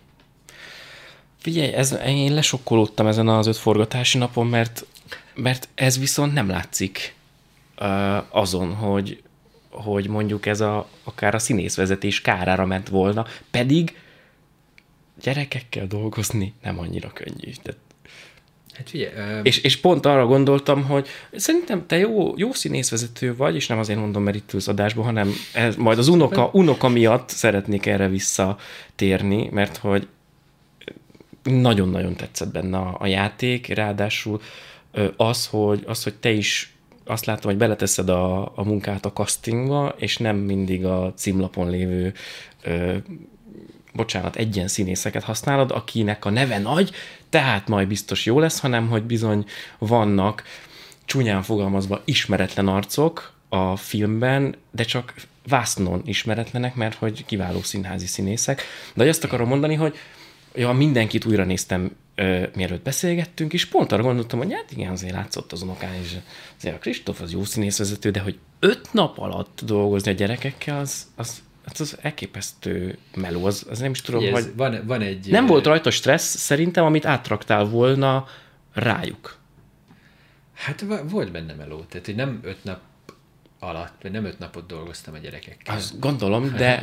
A két dorkával sokat próbáltuk uh-huh. előtte is. Igen. A kórus tagokkal pedig hát igazából azt a cseles módszert választottam, hogy gyakorlatilag volt egy, volt egy, egy segítőnk, egy, egy drámainstruktorunk, uh-huh. úgymond, aki végig foglalkozott velük, tehát a reggel hatos vagy hetes kezdés pillanatától kezdve, amíg nem ők voltak kamera előtt, addig is ők folyamatosan szépen lelettek foglalva, és fárasztva, és jó, jó állapotban tartva, olyan drámajátékokkal, amik, amik arra voltak kitalálva, hogy így megnyissák egy kicsit őket, hogy természetesen tudjanak a kamera előtt viselkedni, hogy tudjanak úgy játékosak lenni, és könnyedek, hogy ne. Tehát, hogy, hogy pont, pont ez, hogy ne legyen ez a nyomás, hogy most teljesíteni kell a kamera előtt, és valamit nagyon kell csinálni, és valamilyennek kell nagyon lenni, hanem a lazasság, a lazasság, a, a mert a gyerekek azok olyanok egyébként, csak befeszülnek, hogyha ott egy kamera meg feladat van. Hát erre gondoltam és az öt nap alatt. Igen, hogy... igen, igen, igen. És hogy, de hogy ez, ez, tehát hogyha van erre egy külön szakosztály, aki csak Aha. ezzel foglalkozik, hogy olyan állapotba hozza őket, meg úgy tartsa őket, akkor ez így tud működni. Édesanyám... csodálatos csapat volt a, a, a, a, a, a kórust, a Bakács téri általános iskola kórust, ezt nyilván nem csak a gyerekek, hanem a tanáruk, a Móni néni miatt is választottuk, mert azt lát, láttam, hogy úgy beszél velük, és úgy bánik velük, hogy ez... Szóval... De, de ez volt, ez a kedvenc történet, hogy a Móni néni azért csodálatos, mert a, a legnagyobb feszkóban, amikor ezt a mondjuk nagy totált vettük a, a kórusról, ahol ugye ez körülbelül egy 5 másodperce van bevágva egyébként a filmbe, de ez egy 90-es évek elején játszódó film, a mindenki, és kellett egy olyan kép, ahol úgy tűnik, mintha tényleg több százan ülnének a teremben, nyilván a statiszták úgy voltak kiszámolva, vagy pont így, a, ahol a kép véget ér, ott utána már nem ült senki, de ö, egy nagy totelt föl kellett venni, óriási időnyomás, mindjárt kirúgnak innen minket a színházból, és mennünk kell, és akkor egyszer csak felvétel közben bekúszik egy ilyen szép nagy mobiltelefon képernyő ott az első sorban, így valaki így filmez, és akkor ennyi, ki az ott az első, valamit még szerintem ilyen szarkasztikusan még oda is szúrtam. Hát a Móni néni volt szegény, aki nem jutott eszébe, hogy az képbe lesz, hogyha ott le, levideózza a dolgokat. És odaállt a gyerekek elé, az a 30 valahány diákja, ugye, akik hozott a, a kórus, kórus tagokat, és a szemükben nézett, és azt mondta nekik, hogy gyerekek, ezt én most elcsesztem. Ez én, én, én hibám volt, most ezt föl kell vegyük még egyszer, most itt telik az idő, csak ti tudtok nekem segíteni abban, hogy ezt helyrehozzuk, most tényleg viselkedjetek jól, stb. Tehát, hogy egy olyan kiállás, egy olyan vala, egy elismerése annak, hogy hibázott, ez egy, igazi emberi nagyság szerintem az, hogy, hogy úgy rávenni gyerekeket valamire, úgy, hogy, hogy őszinte vagy velük, és látják, hogy, hogy, hogy milyen vagy te, és a te példádból tanulnak, és, és így, így, és nem manipulációval, és nem uh, hazugsággal, és nem sima egyszerű ostor pattogtatással, hanem, hanem, hanem így uh-huh. empatikusan és együtt érezve. Tehát, hogy ez, ez, ez, ez is kellett ahhoz, hogy ez öt nap alatt működjön. Ez hogy volt egy ilyen csapat és egy ilyen kis parancsnoka. Ennyi fambó üzenetet muszáj közvetítsek, hogy édesanyám énekzenetanárnő. Oh. És hát énekkor is van, és imádták a filmet. Tehát, hogy mondta, hogy nem csak, az, tehát nem csak az énekkarral nézték meg, hanem az egész iskolával. Tehát az összes osztályban ő az énekzenetanárnéni, és hogy az összes osztály imádta. És uh, szerintem ez a bizonyíték annak, hogy betalál már, bocsánat, nem, hát tehát a világ leghíresebb filmes díját megkaptad érte.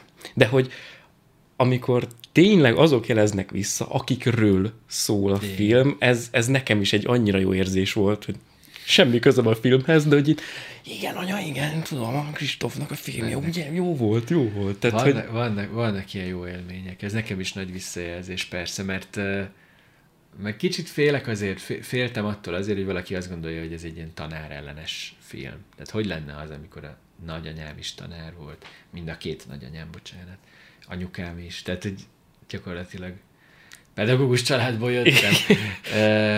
De mégis, hát nyilván adódnak félreértések, ami egy kicsit by design, tehát hogy én ezt azért azt nem véletlenül nem, nem véletlenül vitatárgya az, hogy most igaza volt -e az Erika néninek a filmben, vagy nem, az, az, azt én azt, azt nagyon szeretem, hogyha így az emberek szépen elvitatkozgatnak hát, rajta. Ettől lesz de... párbeszéd. Igen, igen. És ez fontos. Igen, igen. Ez, ez körülbelül a legfontosabb. Fú, utána jött a Best Game Ever, hogyha szabad ilyet ugrani. Volt még játék. közte, de hogy a legjobb játék, uh-huh. és ott viszont ö, tök jól megjelenik ez a, ami te és a kedves feleségednek, úgy láttam, ez egy, az egy fontos dolog az életben, ez a embertechnika. Kapcsolat, ellentét, igen, igen. harmónia, szimbiózis, hol a határ. Uh, ugye... Hát itt megint az én műszaki egyetemi igen. múltam, meg az, az egész érdeklődésem találkozik azzal, amivel egyébként a Nina, Nina Kov, a feleségem, akkor már mondjuk ki a teljes igen. nevét, mert úgy illik, és alkotótársam. Szóval ő, ő meg már így ilyen tíz éve foglalkozik ezzel, vagy lehet, hogy több is, tizenkettő már talán. Már a diploma munkája Londonban is arról szólt, hogy hogyan lehet a technológia segítségével kibányászni a, a, a tudatalattinak a legmélyebb titkait, és, és valahogy a kettőt egyesíteni, tehát őt nagyon érdekelte ez a, ez a kettősség mindig is. És a legjobb játék az, az, az abból az ambícióból született, egyrészt volt egy ötlet, ami egy ilyen hasonló, ilyen furcsa paradox igazságtalanságról hallottam, és, és fejlesztettem tovább fejben, tehát hasonló, hasonló mint a mint a mindenki ilyen szempontból, hogy van egy ilyen beépített igazságtalanság egy szituációban, és, és, és abból indulunk ki.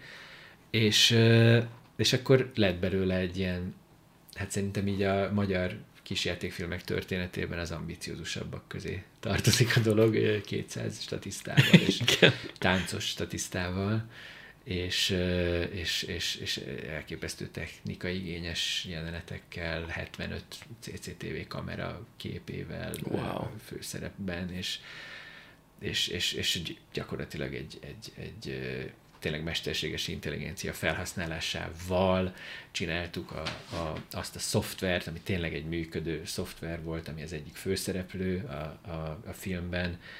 Tehát, Ti csináltatok egy szoftvert? Hát muszáj volt, persze. Hát nem, nem lehet, hát össze-vissza, arról szól az egész Én azt hittem, az VFX. Az működött tényleg, tehát az, az interaktív lett, volt. Tény... Igen, igen. Én ezt esküszöm, azt hittem VFX. Ti nem megcsináltátok lehet, de nem azt? lehet úgy megcsinálni, hát hova, hova nyomok oda? Tehát, hogy azokat emberek voltak a kamerákon, Aha. és rajtuk megjelenő grafikák, ami az, az interaktív kellett, hogy legyen, tehát ezt, ezt meg kellett csinálni, igen. De erre vannak, vannak remek, tehát egy Xorxor nevű társaság. XOR, XOR a Balaton metódban dolgoztunk velük. Ja? Jó, jó, jó. jó. Igen, igen, igen. Mármint, hogy ők, ők fantasztikusan meg tudnak valósítani olyan dolgokat, hogy így elmesélhet, hogy ezt meg ezt kéne, és konkrétan programot írnak hozzá, projektort hoznak, kamerát, így, így. minden, is így leteszik, hogy ja, kész. És így... Igen Azt hittük, hogy ez így Döbbenet. lehetetlen. Abszolút, és, és én ezeket nagyon szeretem, mert pont ez a műszaki egyetemista geek oldalam, az teljesen bele tud ezekben mélyedni, hogy hogy kell mit megvalósítani. És akkor például ott volt az, hogy az volt eredetileg velük megbeszélve, két részletben kellett forgatnunk a filmet. Ja, és bocsánat, ezt most el kell, hogy mondjam, mert azt nem biztos, hogy rájön a néző hallgató magától, de hogy ez a film ez még nincs fönn online. Igen. Lehet, hogy meg lehet találni, most nem néztem utána, hogy valaki illegálba föltöltötte, de elvileg ez még forgalmazásban van, és most ez például az Arte csatornán, Németországban, Franciaországban, úgyhogy még nem raktuk ki ilyen uh-huh. nyilvánosan ingyen elérhető módon. Tehát ezt most kicsit nehezebb megtalálni, de azért beszéljünk róla még egy percet. Szóval, hogy ott az volt a vicces, hogy tavasszal leforgattuk a filmnek azon jeleneteit. A, a, most röviden egyébként, bocsánat, elmondom a történetet, hogy egy biztonsági őr, aki sántalábú, és ezért nem, nem, nem, nem lehető a bevetésen erőszakot gyakorló egyén, hanem ő neki az a feladat, hogy ül a monitorok előtt és szól, hogyha valami baj van. Telepítenek egy olyan rendszert hozzájuk, ahol neki kell, be, be kell jelölgetnie, hogy mit tudom én, ott egy zsebtolvaj, ott egy izé, rosszul lett a néni, tehát a, a, a, az ipari kamerák képét nézi, és, és, és kvázi nyomkodja a gépen, hogy éppen mi történik, és rájön arra, hogy ő valójában bet- betanít egy mesterséges intelligencia rendszert, ami aztán át fogja venni az ő melóját. És akkor ezzel mit tud kezdeni a kolléganőjével együtt ez a, ez a történet lényege. Szóval ehhez nekünk fel kellett vennünk először is 75 darab különböző kamera szöget, ami a vizuális alapja így kb. a filmnek, meg a film fináléjának, és a 75 szöget mind le kellett trekkelni, minden egyes ember figurát bennük, ahhoz, hogy utána az ilyen interaktívan kattingatható legyen, meg hogy a film végén látható csavart, ami ott a, nem, nem, nem tudom elmondani, anélkül, hogy lelőném a poént, úgyhogy tehát van egy ilyen vizuális valami ott a film végén, ahhoz, hogy ezt megkreáljuk, ahhoz is így le kellett mind a 75 kamerában minden ember figurát trekkelnünk. És az elején még azt hittük, hogy ezt kézzel fogjuk csinálni. És mire eljutottunk oda, mondjuk március és augusztus között, augusztusban forgott a második etapja a Mhm. filmnek, amikor ezt a, ezt a CCTV szobát forgattuk le, és mire eljutottunk oda, addigra volt egy mesterséges intelligencia, aki megcsinálta ezt helyettünk. Ami tavasszal még nem volt. És ezt a, a, a, a Gáspárék, a, Mhm. a XOR, vagy XOR, XOR, nem tudom már, hogy, Én sem tudom, hogy kell szeretik mondani. mondani ők, de ö, ő, ők ezt ö, ebbe teljesen nyitottak voltak, hogy mert én egy YouTube videót láttam, hogy, hogy most már van olyan, ö, olyan AI, ami így egy kétdés videó alapján ránézésre egy csontvázat tud társítani az ott látható emberfigurákhoz, és így megmutattam nekik, és ja, ez igen, és ez egy ilyen nyílt forráskódú, és akkor izé lelopjuk, figyelj, kérjél engedélyt ettől az egyetemtől, ettől a professzortól, hogy használhassuk ehhez a filmhez, és akkor írtam a professzornak, tudom én, ö, Bostonba, hogy legyenek szívesek ideadni, és akkor mondta, hogy persze, tök szívesen is. Tehát egy ilyen ö, nagyon furcsa dolgok ezek egy filmkészítőtől szerintem, de hogy emiatt tök jó, hogy műszakira jártam az elején, mert ez nekem így nem egy ilyen megugorhatatlan akadály. De lehet, hogy nekem meg más az, ami másnak nem. Tehát Aztán azért beszélünk, beszéljünk a foglyokról, mert szerencsére az fent van Netflixen, tehát a beszélgetés Netflix. pillanatában, igen, foglyok. foglyok, Igen. hogyha valaki Deák Kristóf filmet szeretne Igen. legálisan nézni, akkor a foglyok biztos megtalálható Netflixen. De, de Kristóf filmet akar legálisan nézni, és nem akar elmenni a moziba, mert Ja, mert bocsánat. az unoka meg a igen, igen, az unoka moziban van, csak az mindjárt ugrunk a, még egyet. a foglyokat hogy- otthonról is lehet. A, a, a foglyok az meg, az meg nem az én saját ötletem volt, de a, a Vörös Andris, akivel gyakorlatilag most már 20 éve folyamatosan megosztjuk egymással az őrült ötleteinket, és ha csak lehet, próbálunk valamit írni belőlük, vagy kitalálni, tehát ő is tényleg ilyen igazi alkotótárs.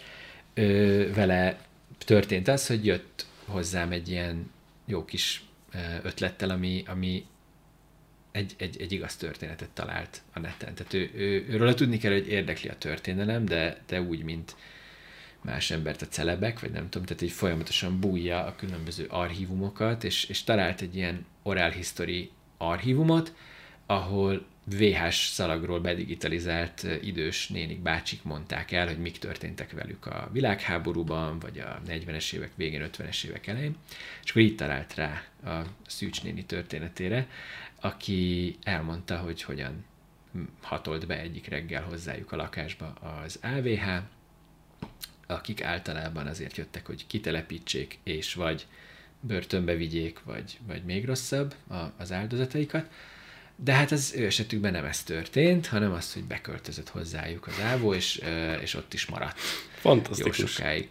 És annyira viccesen mesélte el ez a 80x éves néni dohányozva végig ezt, ezt a sztorit, Utána megkerestük a, a fiát, a Szűcs Miklóst, aki egyébként híres festőművész, és a, a Miklós adott egy másik felvételt, kiderült, hogy ő ezt még egyszer fölvette az anyukájával, aki ott, ott, ott megint elmesélte, megint máshogy, még viccesebben, még több részlettel, és egyszerűen ez egy aranybányának. Tehát hogy úgy tűnt, hogy ezt, ezt, ez valami zseniális. Hogy így mesél valaki a legsötétebb rákosi korszakról, amiről csak ilyen borzalmakat hallunk, és tényleg az egyetlen az egyetlen mondjuk humorosnak mondható vetülete az a Tanú című film, ami meg ugye azért elég jól sikerült. Igen, igen.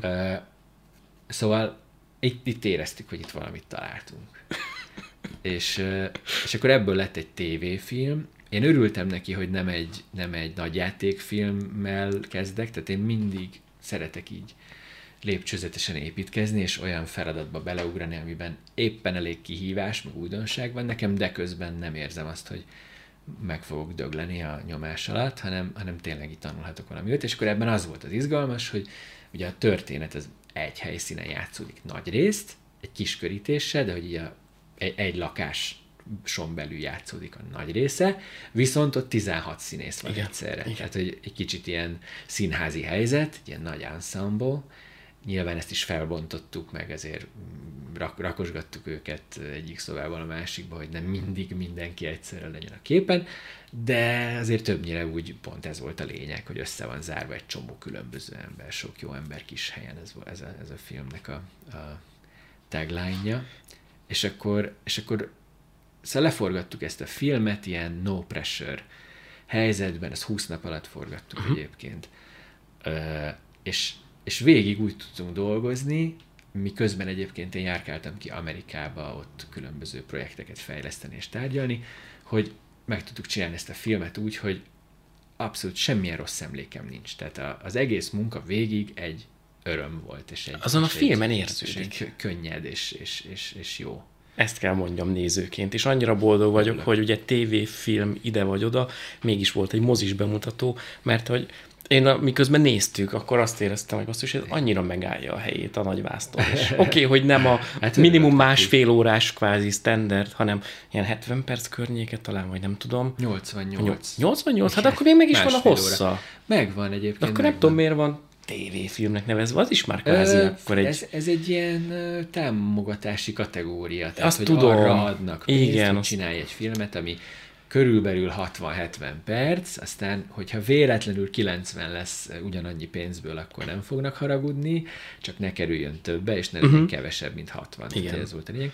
És én tök büszke vagyok arra a filmre, mert kihoztunk egy olyan minőséget szerintem abból a, a, a limitált keretből, uh-huh. ami rendelkezésre, ami szerintem fantasztikus, és tényleg mozivászonra való. Tehát nem kell szégyenkeznünk, illetve amire még nagyon büszke vagyok, hogy sajnos ezt a Netflix egyébként, aki megvette a filmet, nem, nem úgy teggelte be, és nem értem, hogy miért, vagy tényleg itt az ideje, hogy szóljak nekik, hogy, hogy így egy olyan filmet, amiben van humor, Ez, az úgy, hogy igen. közben nem az a lényege, hogy vicces, hanem nagyon érzelmes is tud lenni, és a társadalomról is szól, abban a arról a társadalomról, amiben ma is élünk. Meg van pár feszülős pillanat és, is benne. És, és, van pár elég feszült pillanat is benne, tehát van benne, van benne, igen, van benne az érzelmen felül dráma, feszültség.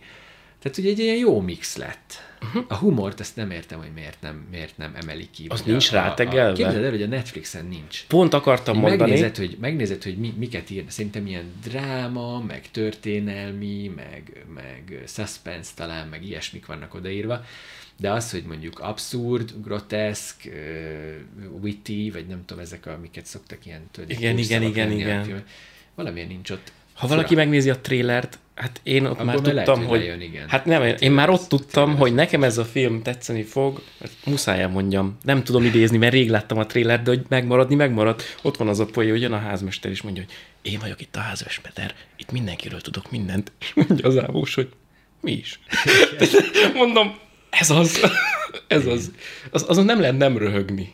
Elképesztő. Hát Miközben olyan, az... ami, amikor ezt az Andris megírta, a, én, én, hangosan felrögtem, amikor először olvastam a forgatókönyvet. Tehát ez, azt, Szóval- azt, ott rögtön tudtam, hogy ez a Szóval, trailerben is benne kell. Ha valaki otthon szeretne most legálisan a beszélgetés pillanatában ez első 21, és mindjárt ki is fogom tenni a részt, tehát Deák Kristóf filmet nézni, akkor az nézze meg Netflixen a foglyokat, de aki legálisan moziban szeretne most Deák Kristóf filmet nézni, az megteheti a moziban, mert hogy most megy az unoka, és az akkor unoka. most fontos megjegyezzük, Igen.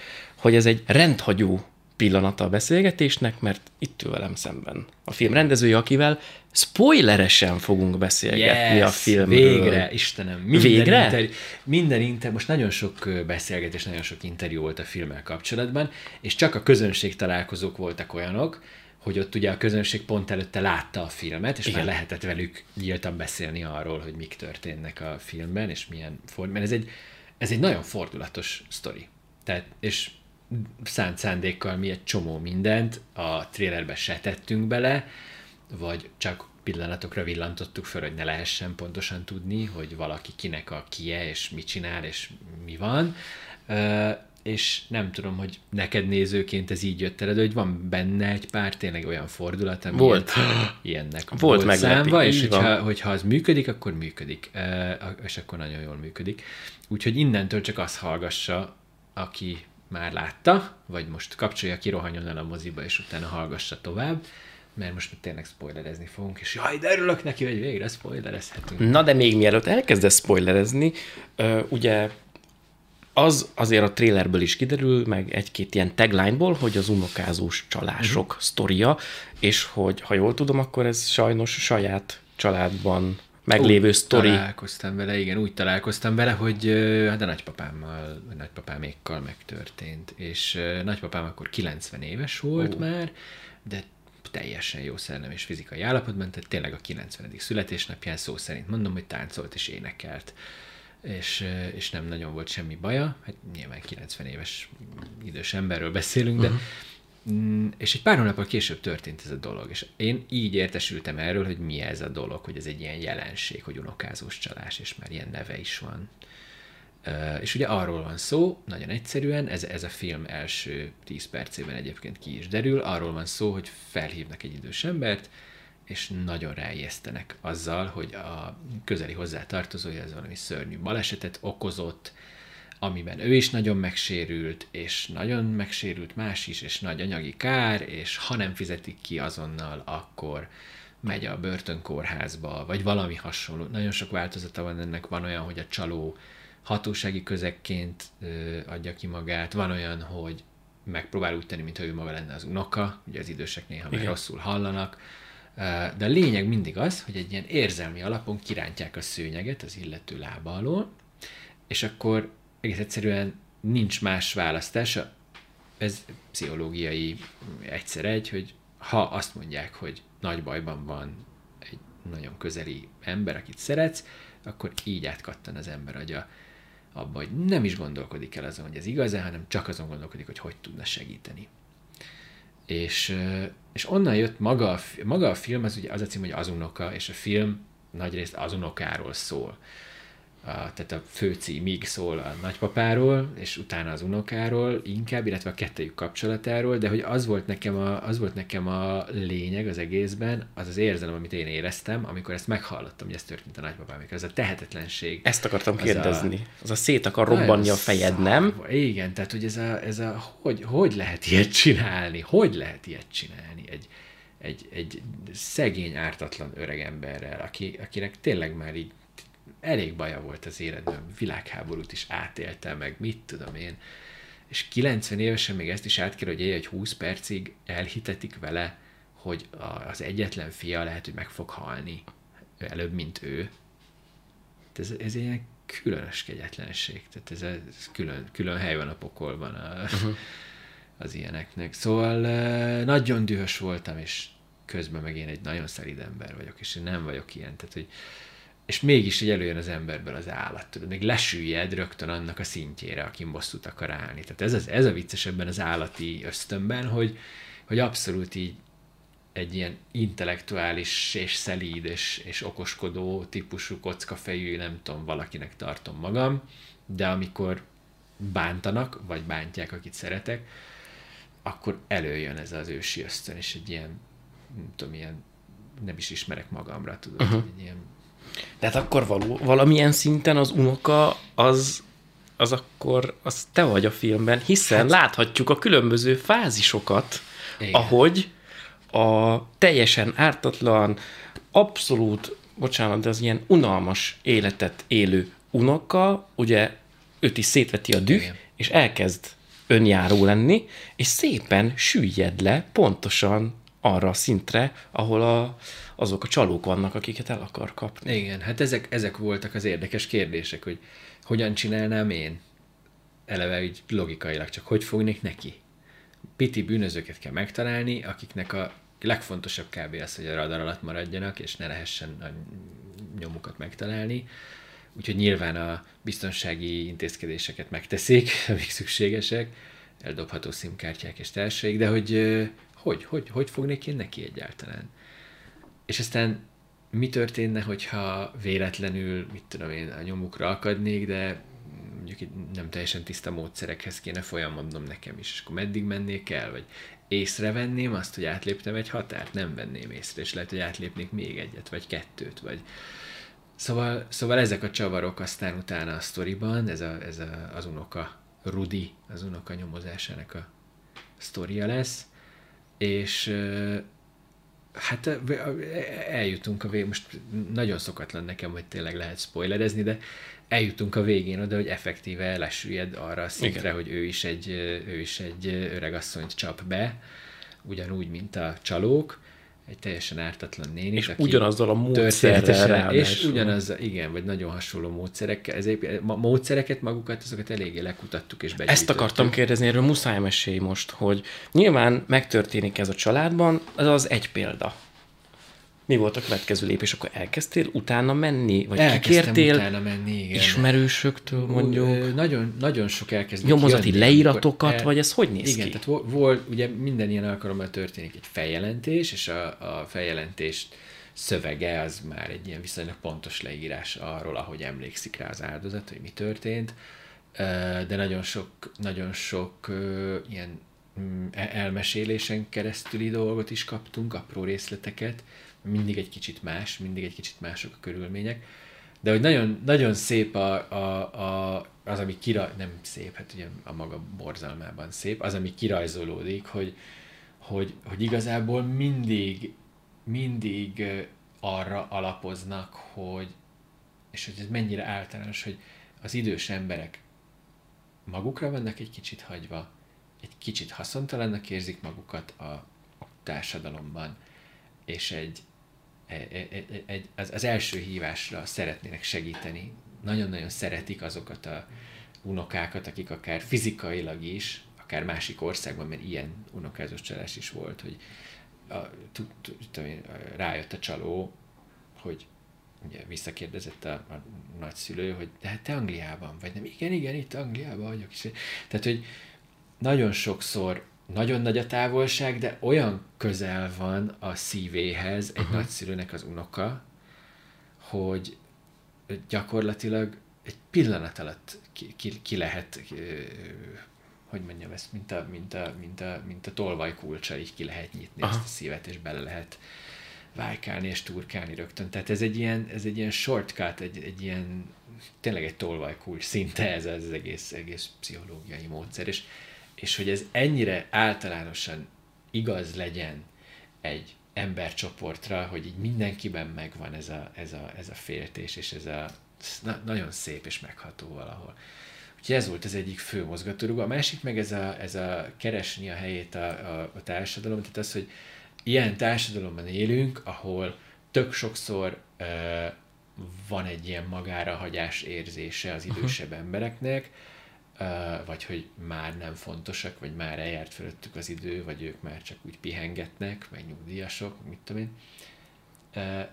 Az, az, a, az a rím, amit én nagyon sok 20 éves fiatal esetében is érzek, hogy sokan már 20 évesen is nem találják a helyüket a világban, nem tudják, hogy ők hogyan és miként tudnának hasznosak lenni, azt érzik, hogy az N plusz egyedik állásinterjú sem sikerül nekik, vagy csak valami olyan helyre tudnak beállni a sorba, ahol valami sokkal kevésbé izgalmas munkát tudnak csinálni, mint amit megálmodtak maguknak, vagy ami akár a végzettségük alapján kéne, hogy járjon nekik. Tehát, tehát ez, a, ez, a, ez az elhagyatottság érzés, a, a felnőtt unoka, ilyen késő 10 éves, 20 éves generációban, meg, a, meg az időségben, az itt tökre rímel uh-huh. egymásra, és Igen. akkor emiatt is egy érdekes párhuzam, hogy van itt egy unoka, aki egy ilyen töketlen, kicsit, magá, egy kicsit elveszett gyerek, aki viszont jól nevelt, és láthatóan nem, tehát hogy volt neki gyerekszobája, volt, voltak neki szülei, sőt a nagyszülei valószínűleg nagyon sokat vigyáztak rá, és adtak neki erős morális alapokat, és egy szelíd, jól nevelt fiú, de hogy neki azért így egy elég nagy feszültség az életében az, hogy ennyire nem találja, vagy ne, nem tud a két lábán megállni, és, uh-huh. és kiállni magáért. Nekem, ami nagyon szívszorító volt, hogy ugye megtörténik az unokázós csalás rögtön az elején, és utána hát a nagypapa, hó, elfogyott a vized, mindjárt kiszaladok, erre nem ja. készültem. Addig uh, akkor egy egyedül szólózol? Igen, majd addig szólózol. nem, hogy ugye megtörténik, és utána jön az a reakció, amiben bele se gondoltam, és tényleg szerintem talán az idősek többségénél ez lehet, hogy saját magát kezdte el a nagypapa hibáztatni. Hát ki mást hibáztasson, persze. És ez olyan hát, szívszorító, igen. szörnyű volt, mert hogy hát ha valaki nem hibás nyilván, az az, akit becsapnak, de ő, ő bélyegezte meg rögtön saját magát, hogy hát én már olyan hülye a, is vagyok. Van az áldozathibáztatás is, tehát hogy ami csak egy fél mondat a film. Persze. Direkt, szándékosan, még mielőtt bárki még egyszer megkérdezi, mert ezt is azért megkapjuk egy persze, hogy miért nincsenek ott a szülők. Összesen két jelenetben vannak benne a Rudinak a szülei, tehát a köztes generáció, az pont annyira nincs a képben, mint amennyire egyébként sokszor a valóságban sincs. Igen és, és ez egy abszolút ilyen néprajzkutatók, antropológusok és pszichológusok és mindenki által megnevezett, meg, megfigyelt és elnevezett létező jelenség, hogy, hogy a, a, a középső generáció az kimarad egy csomó mindenből, ami a fiatal és a nagyszülői generáció között megtörténik, vagy megtörténhet. Ami a fiatal és középső, vagy a középső és idős generáció között meg egyszerűen nincs, vagy nem is létezhet.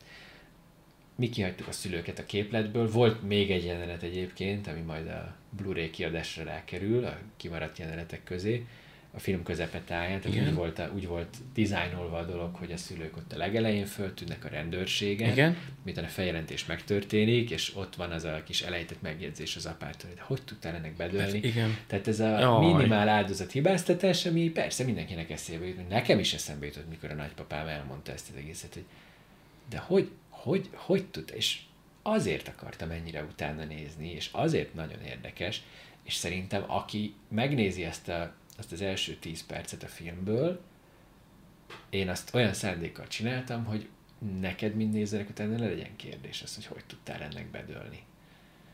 Mert az egy olyan helyzet, és ezt ott átéled a Jordan Tamással együtt, hogy po- pontosan te is ugyanúgy bedőlnél neki, hogyha annyira igen, érzelmileg igen. benne lennél a dologban.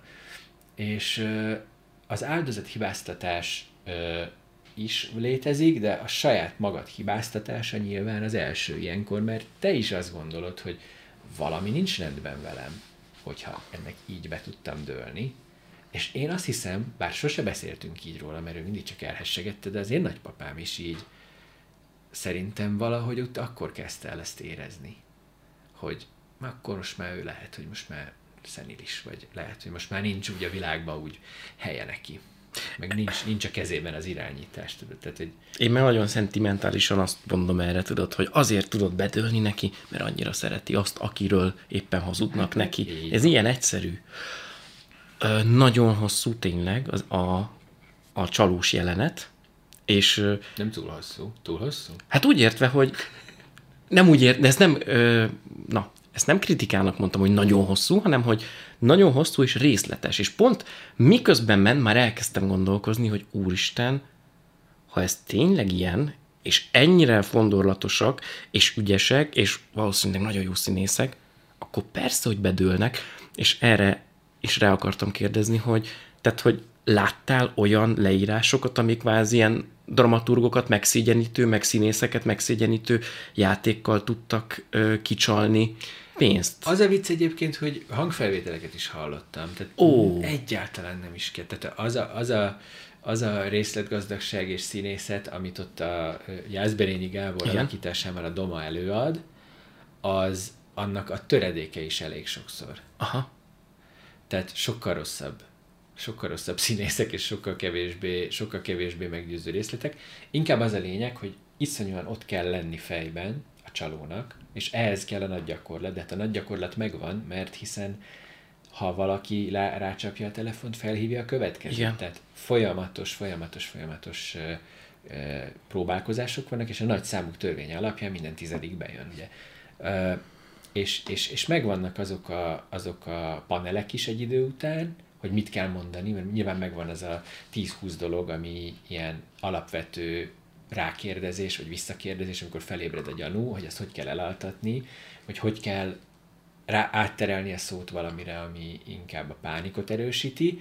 Ha már túl erős a pánik, akkor hogy kell egy kicsit megnyugtatni, hogy ne aggódjon, megoldjuk. Tehát ez a húz meg, erezd meg, ez uh-huh. végig ott van, és ez nagyon ott kell lenni, rá kell hangolódni a, az áldozatnak a, az aktuális állapotára, ami meg egy, mint kiderült, egy igazi pszichopata szuperképesség. A pszichopatáknak az egyik legfontosabb tulajdonság az, oh. hogy bár empátia egyáltalán nincs bennük, de ez a logikai szinten, ez a beleérző képesség, tehát hogy hogy tudnak rédelni embereket, az mindenkinél erősebb. Teljesen intellektuális alapú, de nagyon, oda, nagyon észreveszik a legapróbb jeleket is, az, hogy valaki éppen hogy érzi magát, mindenre odafigyelnek, tökéletes térkép van a fejükben arról, hogy hogyan kell manipulálni az adott állapotban a másikat.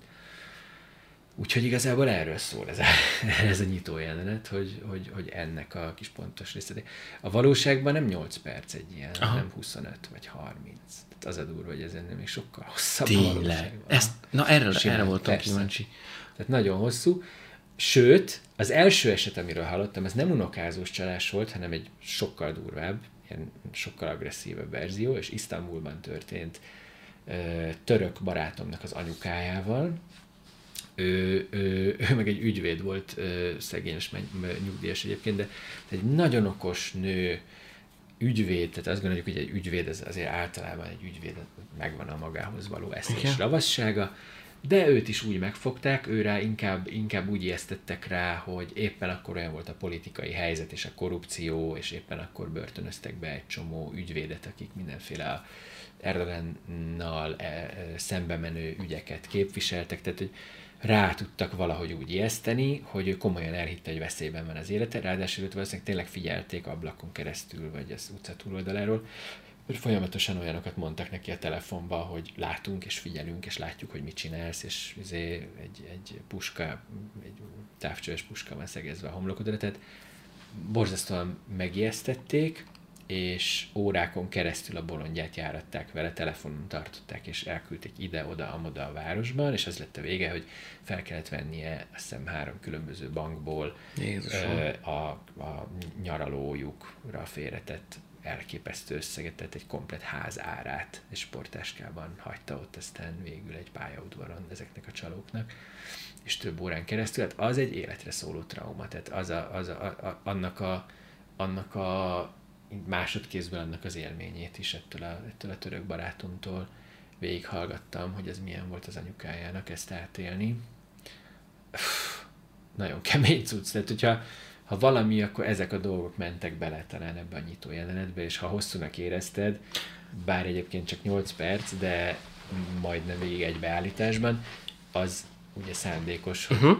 tehát a, addig akartuk fokozni a nyomást, amíg majdnem ugye szétrobban. De most remélem nem értettél fél, tehát nem úgy éreztem hosszúnak, hogy untam, hanem hogy Világos. én elcsodálkoztam azon, hogy milyen sokat beszélgetnek, mennyire ügyesen, részletesen kamuzik a, a csaló, és hogy ezen gondolkoztam közben, hogy mondom, biztos ki kellett kutassad, és hogyha ez ilyen, az egyrészt tényleg szerintem akkor félelmetes, de közben mondod, hogy még sajnos a bénábbakat is elhiszik, hmm. illetve, hogy ennél háromszor hosszabb a valóságban, amíg át, átvágják Mindig az embereket. Persze, de szóval az az amalgámja, ez Aha, a értem, igen. A, az összes mindenfajta az eszenciája. Igen. igen, több helyről összeszedett részletekkel így valahogy így egybe gyúrtunk egy ilyen, Aha. egy ilyen valósnak tűnő dolgot. Hadd térjek át a párhuzamra, ami nekem mm. nagyon-nagyon tetszik, a call centerre. Szerintem az egyrészt... Na, egy, én nem ki is hagytuk a trailerből szinte teljesen. Igen, az, az full ki van hagyva, de hát most spoileres kibeszélő van, úgyhogy rákérdezhetek. De hogy aminek nagyon örültem, hogy abszolút nem éreztem erőltetetnek, másrészt meg mélységesen egyetértek vele. Mert az valami olyasmi, hogy ez majdnem ugyanaz, csak legális. Igen. Mert hogy mit használnak ki? Megint azt, hogy ezek az emberek valószínűleg otthon vannak, magányosak, és hogy itt oké, okay, lehet, hogy rájuk sóznak egy borotvát, vagy egy újság előfizetést, vagy egy új tévécsomagot, vagy nem tudom mi, de végső soron azt használják ki, hogy végre örül, a, örül az idős ember, hogy felhívta valaki őt telefonon, beszélget vele egy három-öt percet, már az is elég Igen. talán, és akkor megköthetjük. Persze, egyefene. Ez mikor? Ez, ez rögtön megvolt egyébként? Ez elég hamar megvolt, ez megjött? igen. Ez szinte, szinte, a, szinte a igen, az elsők között megvolt. Nyilván nem volt ennyire kifinomultan beépítve, tehát azzal én is sokat bajlottam, hogy hogy tud ez úgy ott lenni, hogy közben ne legyen erőltetett. Tehát mi a titka annak, hogy egy ennyire ennyire erős, hogy mondjam, vastag ceruzával rajzolt dolog, az ne legyen egy karikatúra mégsem. De egyébként én nagyon szeretem a, a Sorry to Bother You című filmet, amit nem tudom, hogy Sajnos, e nem. nem baj. Ez egy független amerikai film, ami azt hiszem Sundance nyertes is, valamilyen díjat nyert, és nagyon-nagyon vicces. Igen. igen. Nagyon-nagyon vicces, ez egy nagyon-nagyon erős szatíra egyébként. Hideghívós vagy mi? Köze, igen, hideghívós, callcenteres, Aha és elképesztő egy, egy srác, aki beáll egy ilyen call centerhez, és az ő, ő felemelkedése és bukása tulajdonképpen. Az, arról lehet híres ez a film, hogy, hogy valahol ott az eleje felé fekasrác. Fekasrác, és ez a lényeg, hogy az egyik ilyen vén öreg motoros kollégája a call centerben, amikor nagyon nem sikerül neki eladni semmit, akkor közli vele, hogy öcsi, használd a fehér hangodat. és akkor ugye, hát van egy ilyen, van egy ilyen fekatájszólása a srácnak, és egyszer csak így elkezd elkezd fehér hangon beszélni a telefonba, és mindent elad azon és ráadásul olyan messzire mentek az alkotók, de komolyan mondom, hogy ez sem túlzás, mert nagyon nagy túlzások vannak ebben, de olyan zseniális szatíra, hogy mindent, mindent megkajál az ember hogy más színészek játszák konkrétan a fehér hangját, amikor a fehér hangján beszél, akkor fehér színész leszinkronizálták. Uh-huh. Tehát, pff, embertelen zseniális. Ez a legeleje a filmnek, tehát ettől még nyugodtan tessék megnézni, most nem lőttem le semmit, sőt, talán még a trailerben is benne van, de fú, az egy, az egy nagyon komoly, komoly szatíra, és, és, és on, az is bátorított engem arra, hogy nyilván, ha nem is ekkora hangsúlyjal, de hogy, de hogy ez, ez az egész call center dolog, meg cold calling, vagy hideghívás jelenség, ez, ez van annyira bizarr, és van annyira jellemző a társadalmunkra, hogy ez, ez, ez így tud valamit mondani. A másik meg az, hogy pont akkor, amikor a nagypapámékat felhívta ez a csaló, akkoriban hívták úgy végig az egész Magyarországot uh-huh. jó pénzért, hogy hát a soros, meg a migránsok, meg az egyebek. És akkor én úgy, úgy, úgy igazán úgy azt, azt, azt mondtam, hogy a büdös életben miért nem lehetett még mondjuk a soroshoz, meg a migránshoz még azt is hozzátenni, hogy egyébként meg tessenek vigyázni, mert ilyen csalók telefonálnak körbe-körbe. Tehát az mibe került volna már? És uh-huh. akkor ez az egész nem lett volna. Uh-huh. És ez rohadtul idegesít ilyenkor, hogyha, hogyha van valaminek valami megoldása, és nem. És nem, nem azokkal a dolgokkal foglalkozunk, drága pénzünkkel, és időnkkel, és mindenünkkel, amivel kéne, hanem kreálunk hülyeségeket. Uh-huh. Tehát mindegy. De tehát én, én azt akartam, hogy ebben a filmben megjelenjen ez a call centeres dolog. Nagyon sok ilyen call centeres, nem, nem sok, de több ilyen call centeres emberrel is beszélgettem, aki vezetői szinten dolgozott, olyan is volt, aki kis csinovnyik szinten dolgozott, uh-huh. több ilyen call centerben ön is volt, tehát nagyon vicces sztorikat hallottam egyébként, hogy, hogy mik mennek ilyen helyeken, és milyen figurák fordulnak meg, úgyhogy még sokkal-sokkal gazdagabb is lehetett volna a filmnek ez a rétege, de aztán végül fókuszáltunk inkább magára a Rudira. Aha, hát de, hogy őszinte legyek és... nézőként, nekem pont elég volt annyi ebből a... Ja, nem persze, hát igen, ezt megpróbáltuk úgy felépíteni, hogy, hogy az egy teljes valamilyen kis világ legyen ott beleboxoltam a mikrofonban. Nem Ilyen streamelés közben rendszeresen.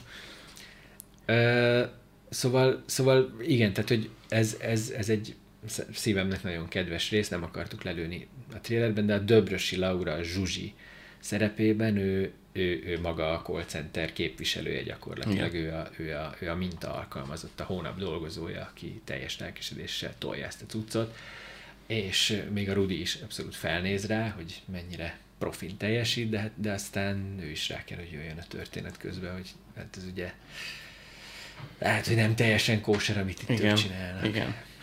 A szimkártya cserés dolog az, az valós? Tényleg így dolgoznak?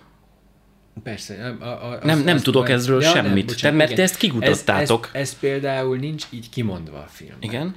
De én megkérdeztem a, azokat a rendőröket, akik nekünk segítettek, hogy hogy mondjanak egy helyet, mondjanak valamit, ahol a, a, az, az alvilágnak a különböző piti és kevésbé piti tagjai, azok mindenképpen megfordulnak. És azt mondták, hogy igazából két dologra van mindenkinek szüksége, aki ilyesmit csinál, hamis rendszámra, meg eldobható szimkártyára, ami, ami egy csövesnek a nevén van mondjuk. Uh-huh tehát ez, ez, ez, ezek a gócpontok, és akkor, és akkor így ebből jött ez az ötlet. Tehát tényleg egyébként nagyon sok eldobható szimkártyával és ilyen filléres Nokia telefonnal dolgoznak. Az például tök érdekes, hogy még a telefont is váltogatni kell, nem csak a szimkártyát, mert oh. a telefonnak van egy e-mail, e-mail száma, száma. igen. Aha tehát abból is nagyon sok kell, de persze a rendőrök a sarkukban vannak, és most már ilyen big data eszközökkel és szoftveres elemzéssel kötik össze a több tucatnyi e-mail számot a több száz szimkártyának az adataival, és rakják össze a térképet, hogy akkor pontosan ki hol, ki van, uh-huh. mit, mit csinált. Úgyhogy uh, nyilván nincs tökéletes megoldás, de ezekkel a módszerekkel eléggé meg lehet nehezíteni, hogy azért ne három perc alatt találják meg az embert. Um, nagyon tetszett az órás szál, és, mm. és az, én azt szeretem, amikor meglep a film. Tehát, mm. hogy nem úgy történik, ahogy én azt gondolom, mert nekem is az első gondolatom az lett volna, spoileres kibeszélő, megint szeretném megjegyezni, de ezt már hallották 20 perccel vagy 25 perccel ezelőtt is, de hogy ugye nem csak a pénz megy el, hanem az óra, igen. a nagypapa órája, és hát az első gondolat nyilván hát az összes zacit végig kell járni, valahol biztos meg lesz. És annyira jó, hogy mert gondoltam, hogy én is ezt csinálom, na majd akkor valahol megtalálja, és akkor majd elkezdi visszafejteni, hogy akkor eljutunk az órán keresztül, és hogy nem ez történik. Ez, ez neked közbe kialakult, hogy ez a majd így átvágom a nézőt, vagy... Hát igen, az, az, lényeges volt, hogy mindig vigyünk, vigyünk egy olyan irányba valamit, ami a kevésbé kevésbé klisés, vagy Aha. ami az érdekesebb irány Igen. számunkra. Tehát igen, tehát mi, mi is elindultunk úgy, ahogy, vagy Rudi úgy indul el, ahogy mi is elindultunk volna, majd valami olyan csavar történik, amire ő sem számított, és valami teljesen máshol köt ki. Ez, ez, ez így lényeges volt. És, és azt gondoltam, hogy tehát volt egy történetünk, amin alapul ez az egész, ami egy igaz történet, de ott egy nagymama volt, Igen. és egy nyaklánc volt. Egy ilyen régről örökölt nyaklánc, amit odaadott a rendkívül pofátlan csalónak, aki még az utolsó pillanatban még ezzel is bepróbálkozott. Na ez volt az, ami nekem ilyen teljesen szívszorító volt. Tehát, hogy ezt, és ezt, ezt, ezt a sztorit úgy hallottuk, hogy, hogy ezt az unoka is tényleg a, a CCTV felvétel alapján látta csak, mert a, mert a nagymama ezt már annyira szégyelte, hogy még azt is odaadta, hogy ezt nem is mondta a rendőrségen talán, vagy nem, is, nem is tudták. És akkor ott látta a videó felvételen, hogy Ó. még az nyakláncot is odaadta az utolsó pillanatban. És ezt a pofátlanságot, tehát az egész egy óriási pofátlanság, de miért kell még? Csak azért, mert megteheti nyilván. Tehát akkor már úgy játszik a, a, a, a szegény na, nagymamával, mint a macska az egére, és akkor ennek a pár darabja lett tulajdonképpen a filmben ez az, az óra, óra, amit aha. papus odaad az utolsó pillanatban a csalónak, akit meg Bárdos Judit alakít, szerintem zseniálisan a Vera nevű csalónkat, és, és akkor ez az óra, ez nyilván így jött, hogy jó, hát igen, egy nagypapa mit ad oda? Persze az órát, nyilván nem tud egy ékszert, mert nem annyira visel mást, egy férfi egy órát tud viselni, mit csináljunk ezzel az órával? És akkor minden, minden kanyarban megpróbáltunk valami olyasmit csinálni ezzel az órával, ami a kevésbé szokványos. Igen. És uh, nyilván jön a Tarantino óriási nagy, óriási nagy filmtörténeti öröksége, Igen. hogy egy, egy, egy óra, amit az ük, a, ük, ük apától örököltél, az, az, az, annak lehet egy egész fura története. De hogy itt, itt az is fontos volt, hogy ahogy aztán ez megoldódik a végén, az órának a története, az még egy plusz ilyen visszaütés legyen a, a, a Rudinak. Mert itt ugye igazából majdnem a film két harmadában, sőt, még talán több is, ő nem bosszút akar állni, hanem egy ilyen proxy bosszút, egy ilyen bosszú helyett ő, ezt az órát követi ő monomániásan, hogy ezt vissza akarja szerezni. Ami, ebben benne van egy remény is, hogy jó, lehet, hogy nincs jól a nagyapám, meg ott van a kórházban, ugye közben kórházba Igen. is kerül, de azért ott, ott van mindig a remény, tehát hogy azért csak meg fog gyógyulni, nincs olyan rosszul, csak, csak kicsit vissza kéne, hogy adjam az életkedvét valahogy, vissza kéne billenteni őt. És ha ezt visszaszerzem ezt az órát, akkor talán akkor ez elég lesz az, hogy visszabillentse. Uh-huh. És hát ez ugye egyrészt egy hiú ábránd, másrészt meg egy teljes, teljes zsákutca neki, és ott jön rá, amikor megtudja az igaz történetét az órának, hogy egyrészt a nagyapja sem az a félisten, akire ő egész életében fölnézett, hanem egy gyarló ember. Másrészt meg ez az egész tök fölösleges volt, amit Igen. addig csinált. De közben meg... Valójában csak ott kellett volna ülnie mellette, és fogni a kezét kb. Tehát, hogy Igen, de közben meg az a szép a másik oldalról, hogy közben van ez a kvázi teljesen ártatlan szürke főszereplőnk, itt most a karakter Igen. oldalról mondom, nem hogy unalmas a filmben, hanem, hanem ő karaktere szerint egy ilyen szürke, Igen, átlagos srác, és Igen. végre valami jön az életébe, ami mindennapi motivációt ad neki, mert Igen. addig csak az van, hogy a tóner cserélgeti a színeket a Igen. éve fénymásolóban. Igen, és, és, és ott az a, az a ö, szép a végén, hogy ö, megtudtuk, megtudtuk azt, meg, megtaláltuk azt, és akkor került igazából minden a helyére, amikor, amikor az Jordán Tamás már a próbák során mondta ezt a, a, a, a sort ott a végén, azt, azt, azt hittem, hogy örülni fogsz neki, mondja Rudi, ott elszontyolodva, hogy teljesen, te, teljesen ugye értelmetlen volt az óra után rohangálni, és azt mondja Jordán Tamás egy köncseppel, ami legördül az arcán, hogy, hogy neked örülök. És, és hogy akkor így tulajdonképpen mégiscsak volt értelme valami ennek az egésznek, hiszen egész addig aggódott, hogy ezzel a szerencsétlen elveszett gyermekkel itt mi lesz, hogyha ő már nem lesz, és hogy fog egyszerre a talpára állni, és hogy lesz belőle valami férfiszerűség. és akkor ott meg mégiscsak azt látja az ember, hogy jó, lehet, hogy hülyeség volt az óra után rohangálni, de, de, de mégiscsak a, a papus örül annak, hogy, hogy a sarkára tudott állni ez a srác, és valamit, valamit így elhatározni és véghez vinni az életben. Az anonim alkoholisták mintájára készült nyugdíjas annyira, csoport. Az... Annyira, figyelj, ez egy akkora filmes toposz, ez a, ez a, ez a csoportterápia dolog, hogy ezt el nem tudom mondani, tehát, de konkrétan videóesszékkel van tele már a YouTube is, csak arról, hogy a filmes anonim alkoholista és mi egyéb csoportterápia jelenetek, de ez egy létező dolog Magyarországon is, tehát mindenki azt gondolja, hogy ez egy ilyen totál amerikai hülyeség. Én magam is jártam csoportterápiás foglalkozásra. Tehát Ez én, van. Létezik, persze. Wow. Nyilván nem pont így néz ki, ahogy Oké. a filmet, de van. Abszolút Aha. van csoportterápia. Egy csomó szempontból tök hasznos. Óriási ereje van annak, hogy ott ülsz egy csomó emberrel, akinek hasonló baja van, mint neked, vagy hasonló dolgon esett át, mint te, hasonló dolgokkal küzd, mint te, és egyszerűen csak azt, hogy elmondja, és azt érzed, hogy nem vagy egyedül, és nem, nem te vagy elromolva teljesen, hanem a világban vannak mások is, akik, akik ilyesmivel küzdenek, és van megoldás. Pff, óriási nagy segítség tényleg így mentálisan, csomó szempontból. És van, van ilyen. Úgyhogy Hadd legyek őszinte. Na. Ugye ez egy thriller igazából, uh-huh. és amikor én magyar filmben, vagy trailerben, plakáton, bárhol pisztolyt látok, az nekem rögtön olyan, hogy ez így nem. És megcsináltad úgy, hogy, hogy tök elhittem. Azt, hogy el, az a pisztoly, az abból a szituból simán oda kerülhet.